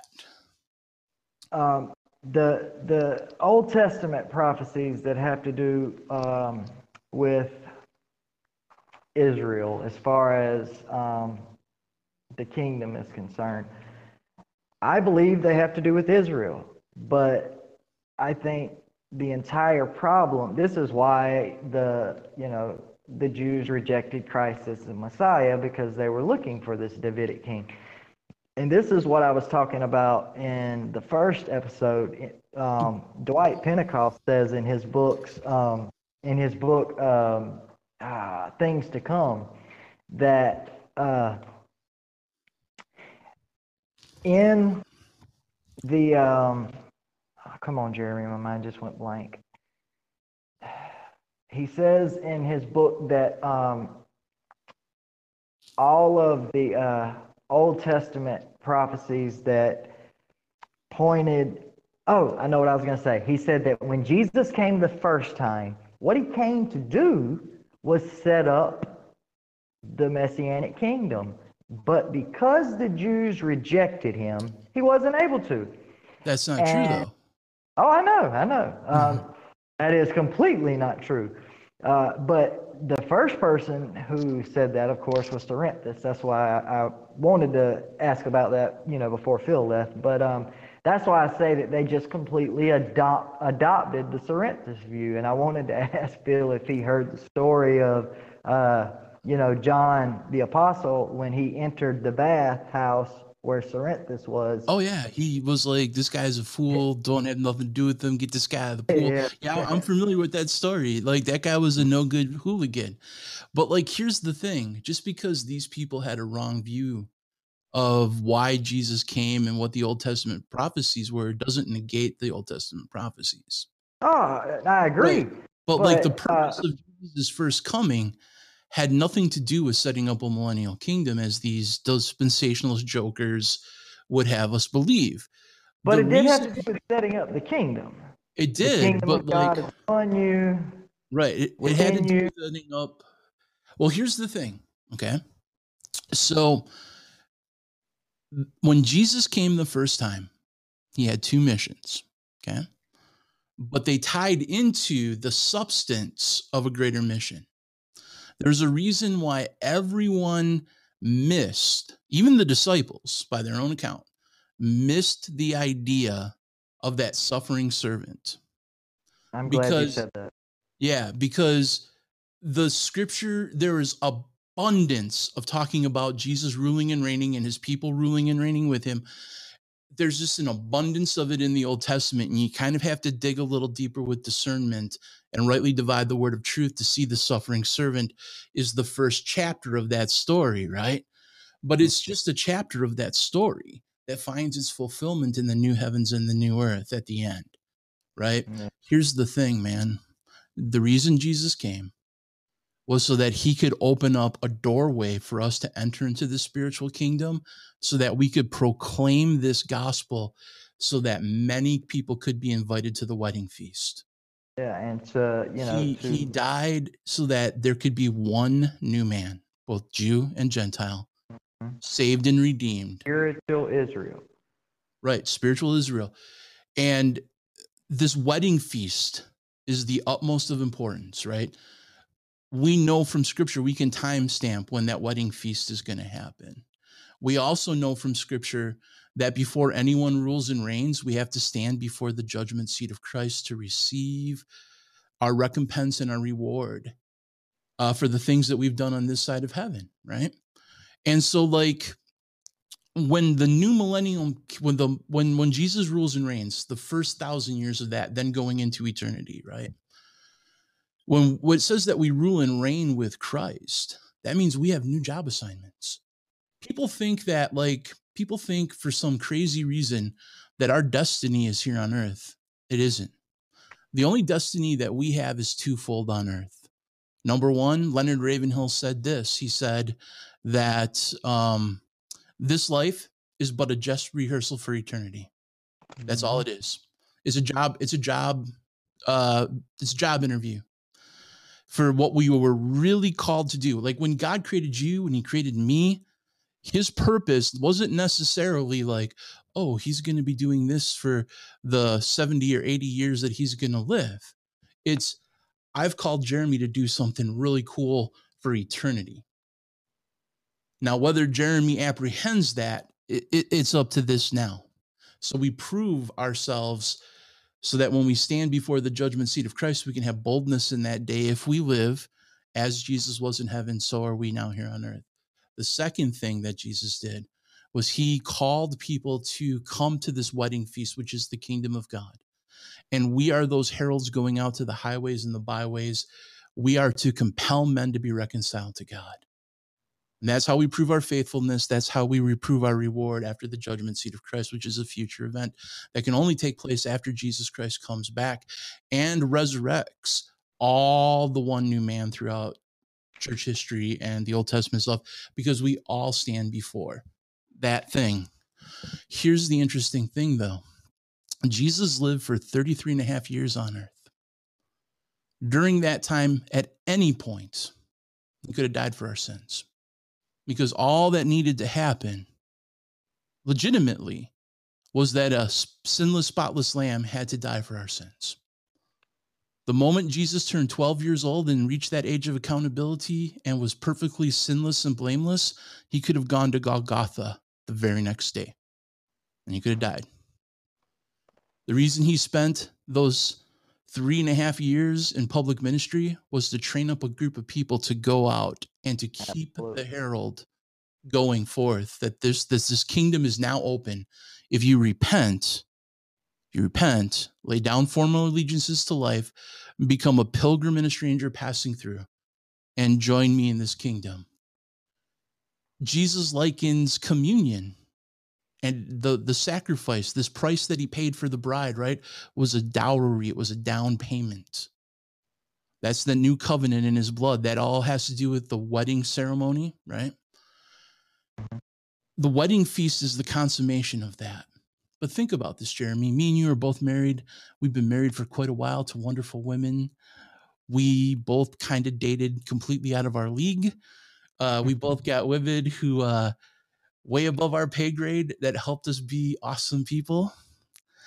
But like the thing about the thing about us being married, man, the reality, the substance of our life, right? Didn't didn't start till after we said I do. Absolutely. That's when it really hits home. We place way too much emphasis on the three and a half years of Jesus's life and salvation on the cross. And it's, I'm not downplaying it, but that was the promise of a substance that's going to happen in the future. When Jesus returns and sits on his own throne and we rule and reign with him on earth after the resurrection of the righteous and we go to the wedding feast and we stand at the judgment seat of Christ, then and only then do we become co heirs and rulers with Jesus. And that's a marriage term, just like my wife has the authority to, we have a joint checking account. Either one of us can go and use it. Because in the eyes of the law, we're one person, we're one joint being. That only happens in the future. That could not be happening now, not even at all, because the resurrection hasn't happened, the judgment seat of Christ hasn't happened, and the marriage supper of the Lamb hasn't happened. Yeah. And until those three events happen, there is no millennial kingdom. And there is no ruling and reigning with Christ. And here's the amazing thing about that that's the thing we were created for. We focus way too much on trying to figure out the things that are so germane to this life and the theology of this life that we pay very little attention to the theology of the next life. When in reality, that's the substance of why Jesus died on the cross. In the Jewish wedding ceremony, that cup of covenant and that dowry just bought people an engagement. Our baptism is an engagement to Jesus. We renew those vows of engagement and chastity every time we take communion and we remember the death of Jesus. Our real life does not even begin till after the resurrection, the rapture, at Jesus is coming. It doesn't even begin until after the judgment seat and the marriage supper. Then our life truly begins. And that's why these events have to be future events. Because the moment we start trying to do any of this stuff ahead of schedule, and Jesus won't even do anything ahead of schedule, he waits till the Father says, okay, now you can start. Until then, he keeps us separate, and our message must be separate. It must be separate. This is why this is so important. We cannot confuse the, the high priesthood of Christ with the ruling and the reigning of Revelation 20, because those are two separate events. And the moment we do, we cross back over into the very folly that Jesus warned about with Pilate of having an earthly kingdom. Jesus won't take that that that up one day earlier than the Father will let him. And yet we have new apostolic reformation jokers who the majority of are amillennial for a reason or postmillennial for a reason because it's a neat way to justify them pulling this ruling and reigning into this seven mountains of dominionism. Or as Lance Wallnau would say, we use the keys of David to spiritually make the millennial kingdom reality in our time. That's not Well, it. you man. know me well enough to know I'm far from Oh, a yeah, you're a hundred percent away from that stuff, and that's why we have agreement on some of these things. It's like that's where the dangerous thing is. And for our listening audience who are really weighing this these things out for themselves too, man. Um, that's why it's so important that we rightly divide these scriptures and fall back on man maybe these uh, early church fathers knew exactly what they were talking about because man if we start trying to do something that even jesus won't do jesus won't take this throne until his father permits him to. And if we try to establish jesus's throne because that's what dominionism is right political dominionism, voting, Christian nationalism. We want to mm-hmm. establish as Jesus' throne on this earth because we have a wrong view of ruling and reigning with Christ, which doesn't happen until the earth, until after Jesus returns. He doesn't even sit on that throne yet. I do and, want to ask you about the Olivet discourse. Um, you know, we know it takes place in Matthew, Mark, and Luke, but Matthew 24 is probably the most detailed. Um, you know, it begins with the disciples, you know, asking Christ um, as he sat, sits on the Mounts of Olives. They, they come unto him privately and say, Tell us, when shall these things be, and what shall be the sign of thy coming and of the end of the world? And we've talked about how even the, the disciples were hoping and thinking, you know, that eventually Christ would set up his um, you know, millennial kingdom, his messianic kingdom, and sit on the throne of David. Um, I guess the one question I have before we look at it is why they wouldn't have asked him about that. I know they did, you know, in Acts, as you pointed out, but um, like in the the Olivet Discourse and, and really all three of the Gospels that talk about um, that or that have the Olivet discourse.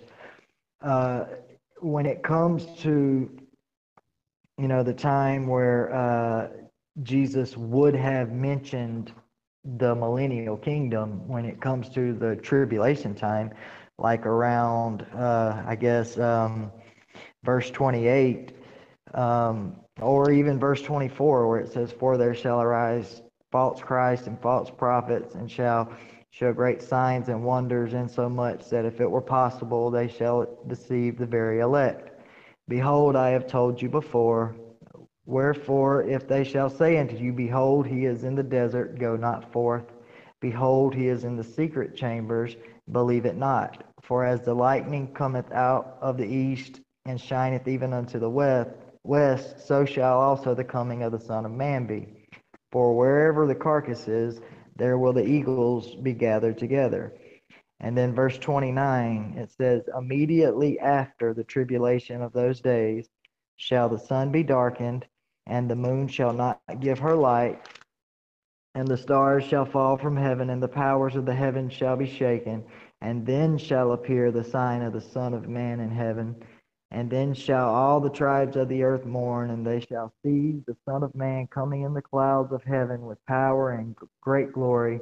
And he shall send. And you guys covered this. Um, when was it? Thursday night or Friday night? One or the other. Friday mm-hmm. night.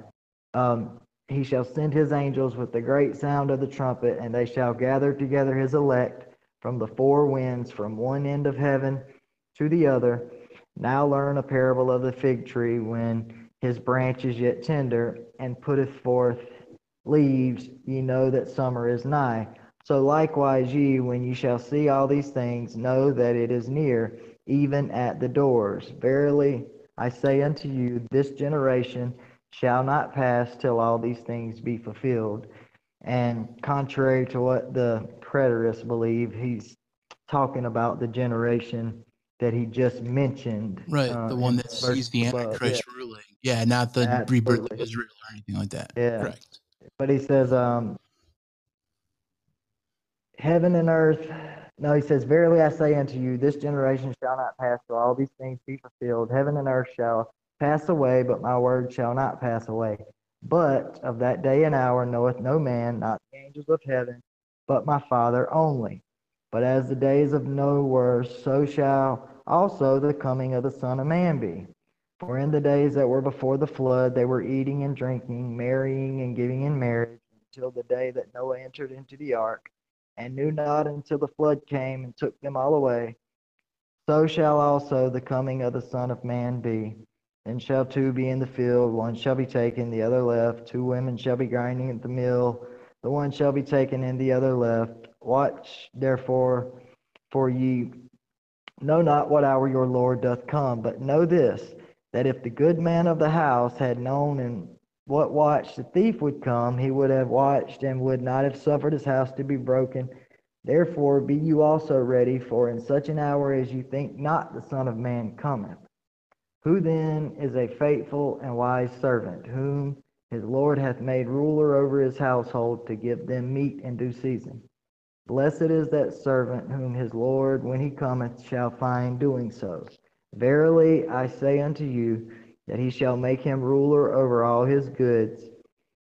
But, and if that evil servant shall say in his heart, My Lord delayeth his coming, and shall begin to smite his fellow servants, and to eat and drink with the drunken, the Lord of that servant shall come in a day when he looketh not for him, and in an hour that he is not aware of, and shall cut him asunder, and appoint, him his portion with the hypocrite. There shall be weeping and gnashing of teeth. Um, I guess the question I was asking is before um, we got, because you you know you started with Matthew 25, and then I read some of the other parts of Matthew 25, but in the Olivet Discourse, I'm just curious as to why the disciples didn't mention the millennial reign and why Jesus didn't mention it when he was, you know, literally talking about the time. If there was any, if there was ever a time for Christ to mention it, it seems like it would have been then. Well, okay, so first of all, the reason Jesus is answering the stuff on the Olivet Discourse the way that he is is because the disciples aren't asking him about the millennial kingdom. They're asking him about the events that precede the millennial kingdom. And so But Jesus he- answers. He goes Right, right. all the way to Right. the But, but, but let me finish answering the question, sir. Okay. The disciples, on many different occasions, asked him about the ruling and the reigning and the millennial kingdom, and he answers those questions throughout the Bible. How many times were they fighting over who gets to sit at the right hand of Jesus when Jesus returns to rule the earth? Five, A six lot. times? Yeah Yeah. and then Jesus corrects their theology, right? So the disciples, when they wanted to ask specifically about the millennial kingdom and the thrones and the sitting on the thrones, Jesus talked about that. Jesus goes into Jerusalem, starts talking all this apocalyptic sermonry, and they're like, uh, when's that going to happen?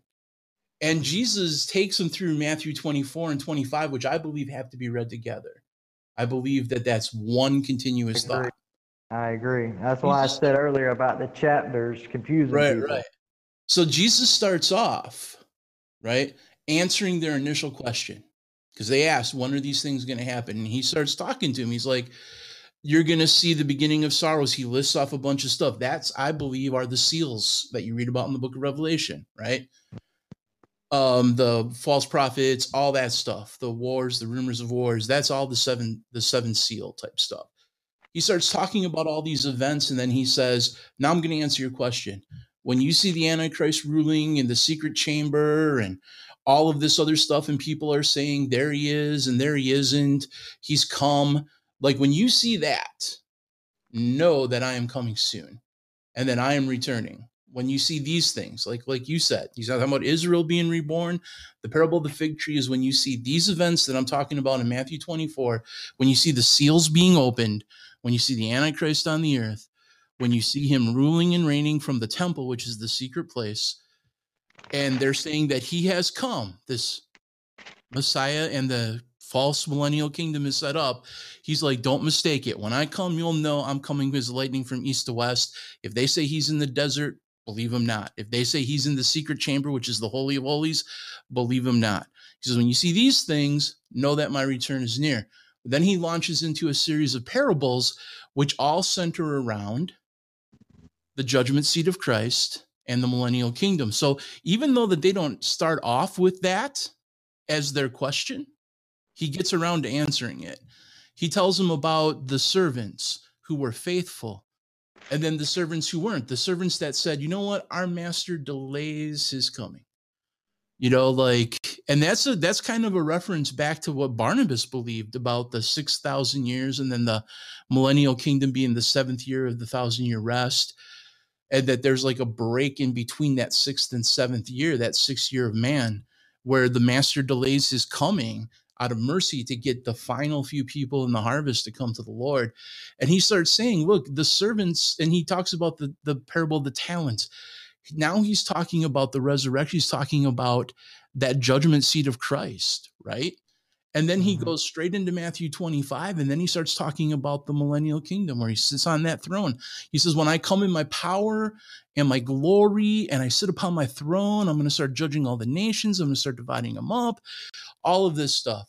So, like you see in Matthew 24, him going to the point of the, the rapture, the seventh seal, you see him going to that point or that sixth seal. You see him going to that. But then Matthew 25 is all about the marriage supper. It's all about the judgment seat of Christ. It's all about him coming back and sitting on the throne in his power and his glory. So, like, it's not that the disciples had missed a prime opportunity to ask him like if they would have asked him at any time about the no they asked him throughout the whole entire bible about the sitting on the thrones in the millennial kingdom jesus did it but he but to your point he answered their question about what the signs will be preceding that event and then followed up with the millennial kingdom stuff. So he threw that in for free, even though they didn't ask about it. Does that make sense? It, it does. Um, that's really the reason why I went back to, you know, there was a long time in between when you read uh, Matthew 25 and when I went back and read it. But that was the main reason why I read it. Um, I see everything you're saying. Um, I guess that I guess I um, was hoping that I was going to be able to find something like Revelation 20, you know, in the uh, written somewhere else in the New Testament. Um, Apart from the, all the verses that I read that chronologically the put the same events, read, just didn't use the, the thousand years. Yeah, I haven't, um, I haven't touched on them at all. I've got. Mm, like, would you have to see the word? Would you have to see the word one thousand years in order to link those two? No, events? not one thousand. Not one thousand years. Just something that would show that it's the whether it's because to me it makes no difference whether it's a literal thousand years or just a period of time, but something that shows that after he has um, come back and judged the Antichrist and the false prophet, you know, sent them to the lake of fire, that he's going to set up this long period and then let sin back on the earth and but I I, I saw he everything. He doesn't he doesn't let sin back on the earth. Sin's already existing on the earth during the millennial it, kingdom. Yeah, from that point of view, I agree. But um, sin's also already existing on the earth from the amillennial point of view. And um, that's why, you know, I've said this over and over. I just want to, I guess I just want to um, get things right. I have, even when I was, um, after I started preaching, man, you know, I, uh, have told people the wrong thing and had to apologize so many times. Me too. Me you too, know, man. I just don't want to have to do that, right? Because we're students yes. of the word. Like, if we're not students of the word and we're not open to be taught new things and to be corrected in our theology, we'd probably still both believe in the preacher of rapture and we probably would have never eaten any of that humble pie, right?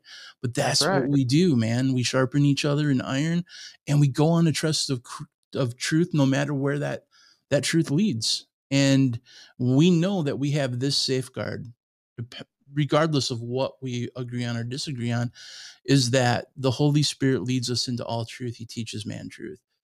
And if we stay humble, and if we stay on this journey and we stay open and teachable to the Spirit of God and we open up our Bibles and we pray for that revelation, eventually we'll come to that truth. I did want to you ask know? you this, and I wanted to ask Phil this too. Um, if the scriptures still said what they said, but the early church fathers they um, unanimously believed the amillennial point. Would that have any bearing on the way you guys believe? Oh yeah. Oh yeah.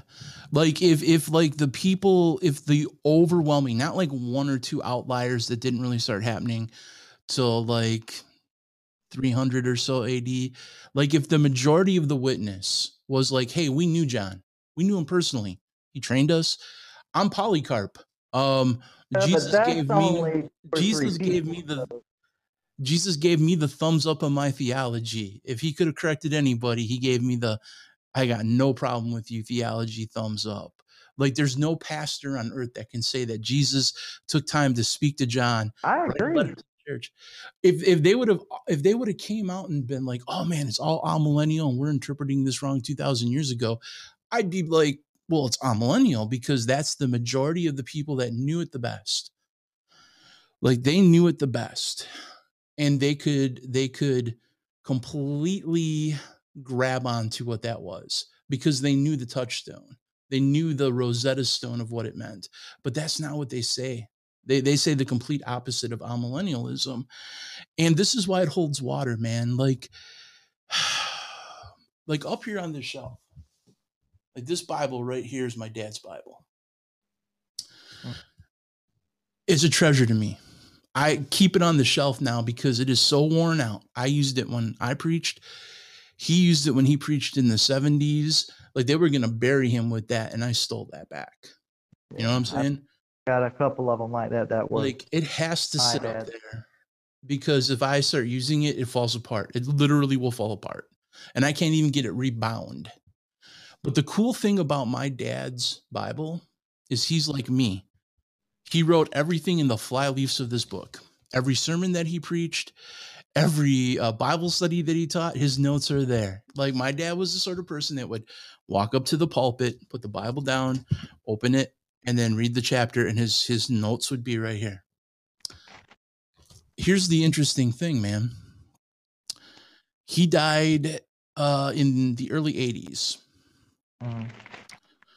So now we're talking like it's 2021. If you or I didn't know my dad and we started reading that those notes, we would have a general understanding of my dad's theology bef- because of what he wrote in the fly leaves of the Bible, right? And he wrote about baptism, right? A lot. But he was a Lutheran minister and they believed in baptizing infants. But if we read the notes, a lot of times we'd be like, oh, he's talking about baptism and it's cool because it's all scriptural. Because when we read something apart from knowing who wrote it and what they truly believed in back then, the notes take on a whole different meaning. The only reason any of those notes make sense to me is because I knew the one who wrote those notes. Yeah. And unless unless if you read that, you're going to see something completely different. And a lot of times it's going to be right.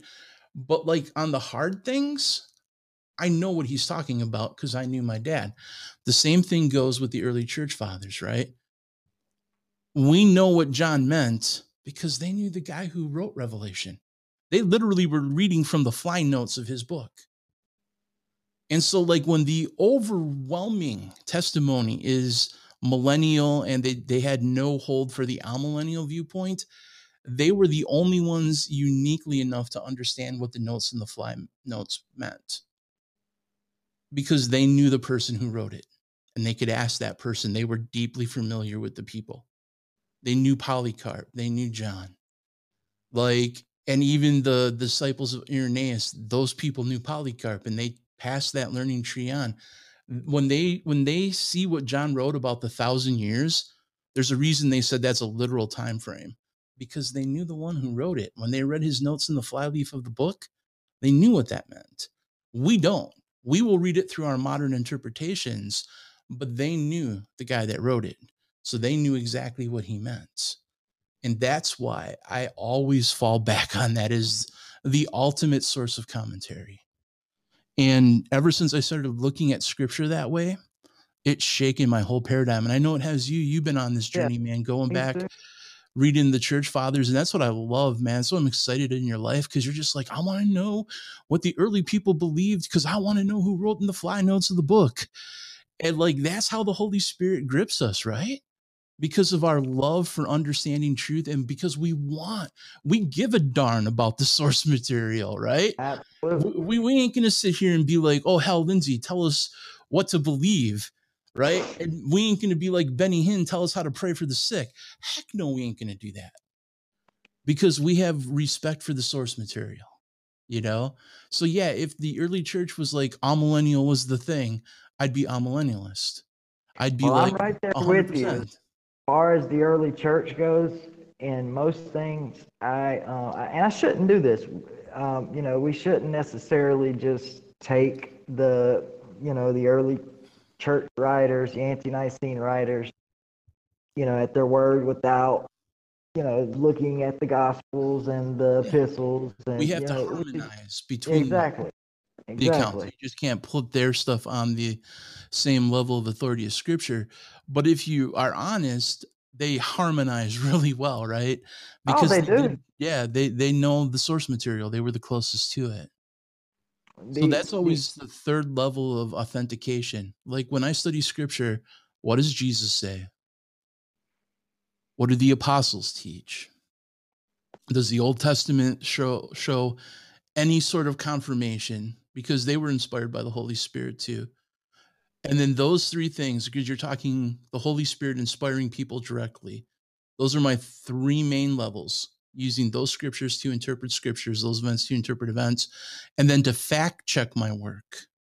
I use the early church because that's where they're Well, is I fact will say checking this. your assumption. I may not, I may not um, have the answer I wanted by the end of this program, but I know that I will have it one Amen. Yeah, I you mean, like this is a this is The a way big things are topic. going, Yeah. yeah, Yeah, this isn't way something things are going, a maybe sooner than later. Yeah. Um, I do. I know that uh, it's getting late, but I do want to look at just a couple of more scriptures really quick. Um, Um, can we maybe come back on on a different day because Ab- I absolutely. yeah, I know you're tired. I'm tired. Um, I've been working all day, man. We just haven't looked at it. That makes both of us. We just haven't looked at any of the epistles. Um, I just want to read. I tell you what, we'll just read just this one, okay? Okay.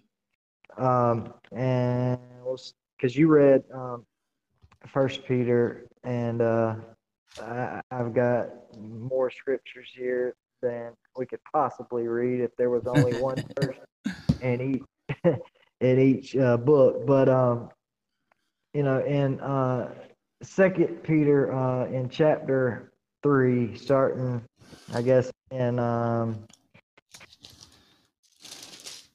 starting in verse, even though in verse three it says, knowing this first that there shall come in the last days scoffers walking after their own lust and saying, Where is the promise of his coming?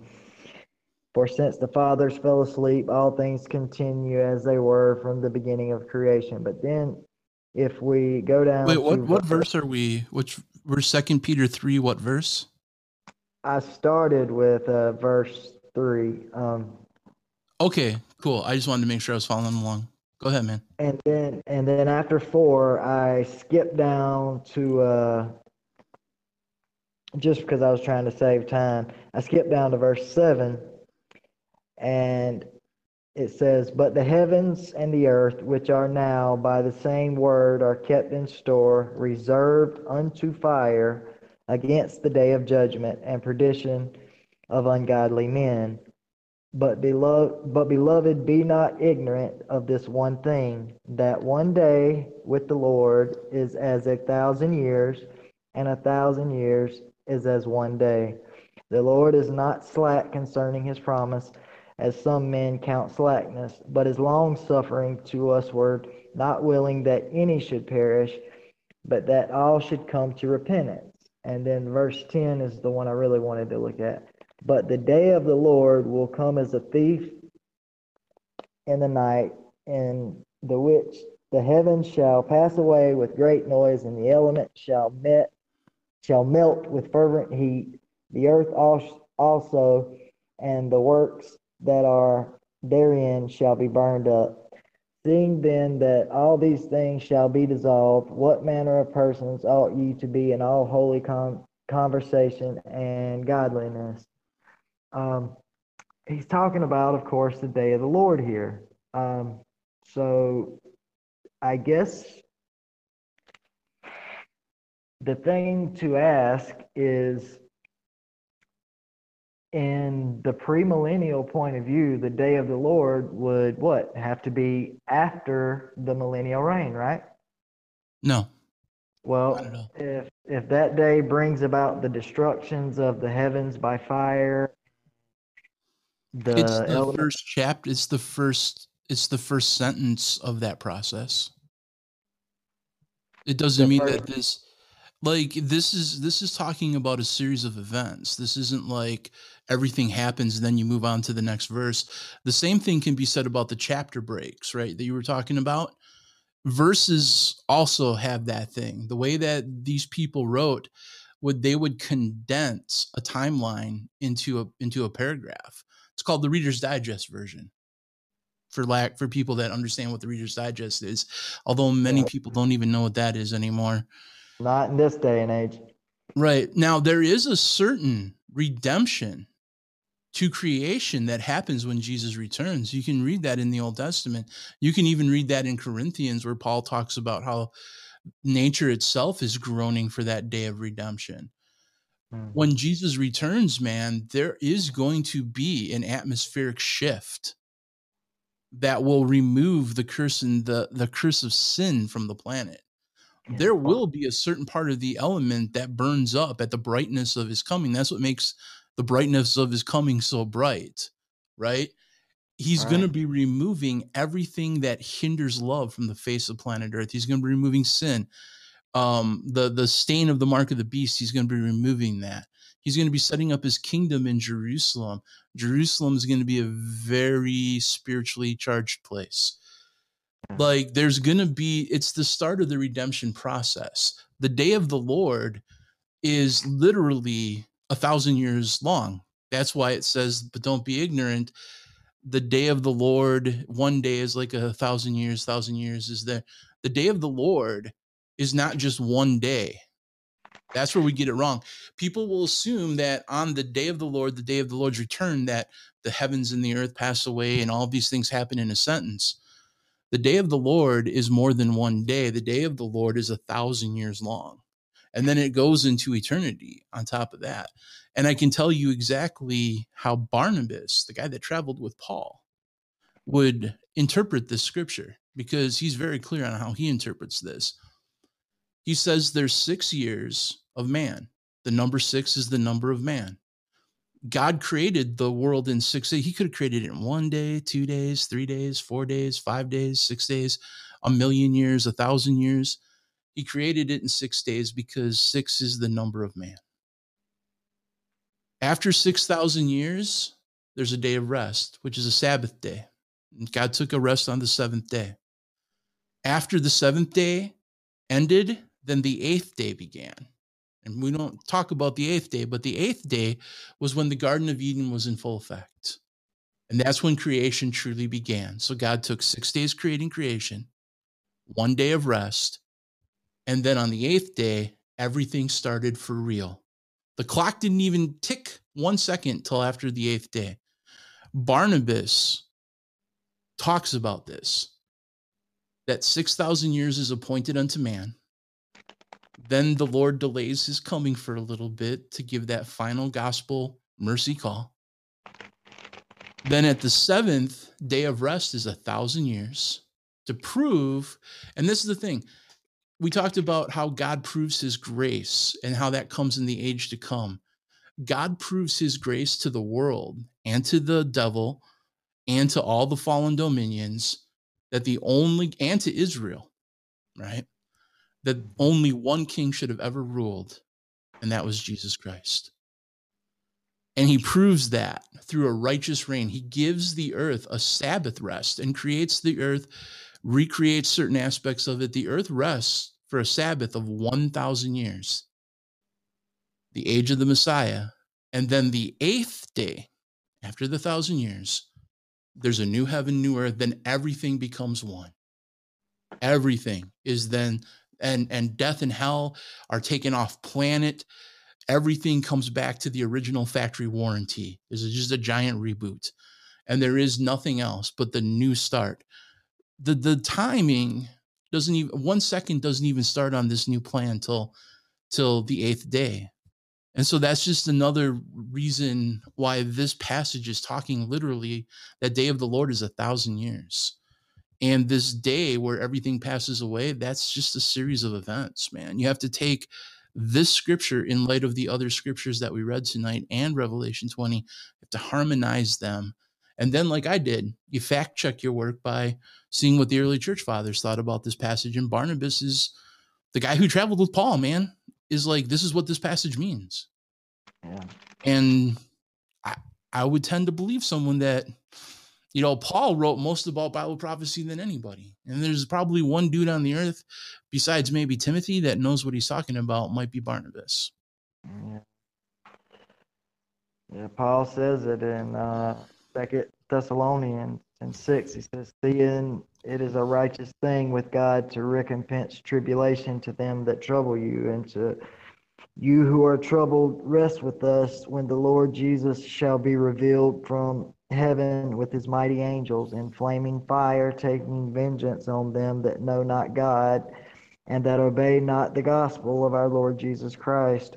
Who shall be punished with everlasting destruction from the presence of the Lord and from the glory of his power, when he shall come to be glorified in his saints and to be admired in all of them that believe, because our testimony among you was believed in that day.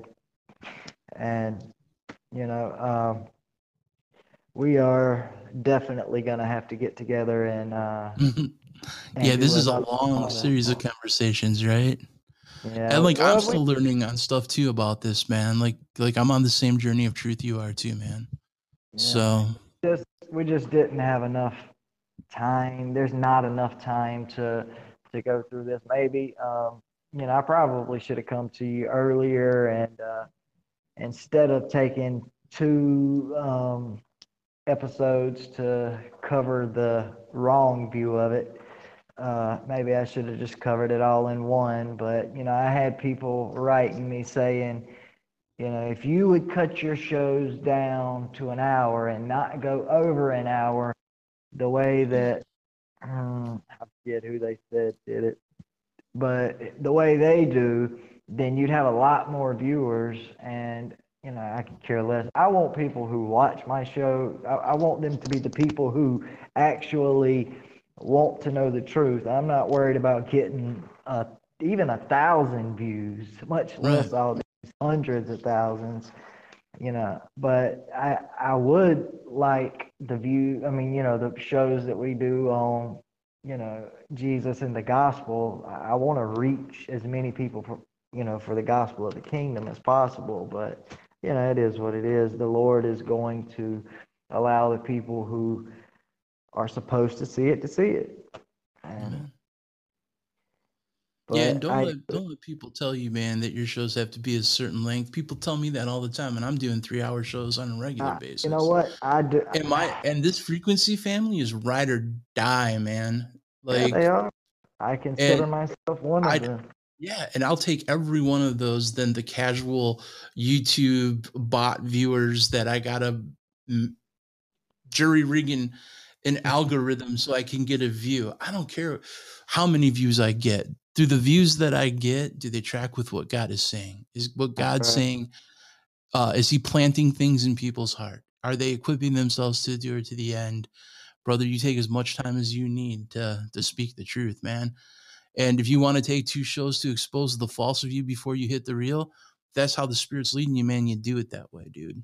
And you and you just let the critics hoot and holler all they want, because we're holy troublemakers, dude.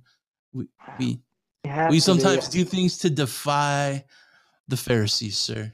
And you gotta be like that because that's part of what Jesus did, you know. Can we pray before we Yeah. go, man?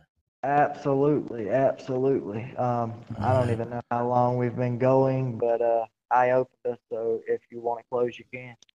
Yeah, let, us pray. Father, thank you for everyone that's watching this or will watch it. in the future, Lord. And Lord, let the, the scripture draw people to a hunger after righteousness. Lord, I thank you that we, all three of us, were able just to come on and break down things and sharpen viewpoints and just throw a lot of viewpoints out there, Lord. Hopefully, it makes everyone that watches just real hungry to to take these things and use them as a springboard to find truth for themselves. And so, Lord, when that happens, we believe that your Holy Spirit will do his work and, and will guide them into all truth. And so we pray a prayer of protection over everyone that's going to hear this, Lord, that their minds be guarded with Jesus and they be not distracted by the cares of the world or the lusts of the devil. Bring everyone who needs to hear this show to this show and protect Phil, Jeremy, and I as we uh, labor in the kingdom. And, and more than anything, Lord, keep us humble, keep us teachable, and keep us on a journey of truth and reveal truth to us. In Jesus' name, amen. Amen. Amen. I don't know what in the world's going on with my camera, but I can't see myself. Can you see me? I see your uh, Next Chapter Radio Network there. I don't know. It, but, uh, shenanigans. Uh, well, at least the yeah. shenanigans happened after we were done. So there you go. Oh, there it goes. Well, I'm gonna, um, you know, of course, I'll have to uh, do a little bit with it, editing wise, and uh, hopefully, we'll be able to uh, do another one soon. And uh, I, uh, I may air it on Saturday since you won't be having a Saturday program, but um, it really just all depends um, on how things go because I would like to uh, watch your show Friday. Although I do my show early enough on Fridays to where I could still watch yours. You know, I do mine at six Eastern. So. And whenever you want to air, just air it, man. Like it's video, dude. Whoever wants to watch both of our shows can come and catch it. Absolutely. Well, you know, like I'll go and watch stuff that you do afterwards. So it's like just air it when you want to air it, man whenever you think that people will need to see it, whenever you have time to make a good product, just air it when you want to air it, man. All right, brother. Well, I love you.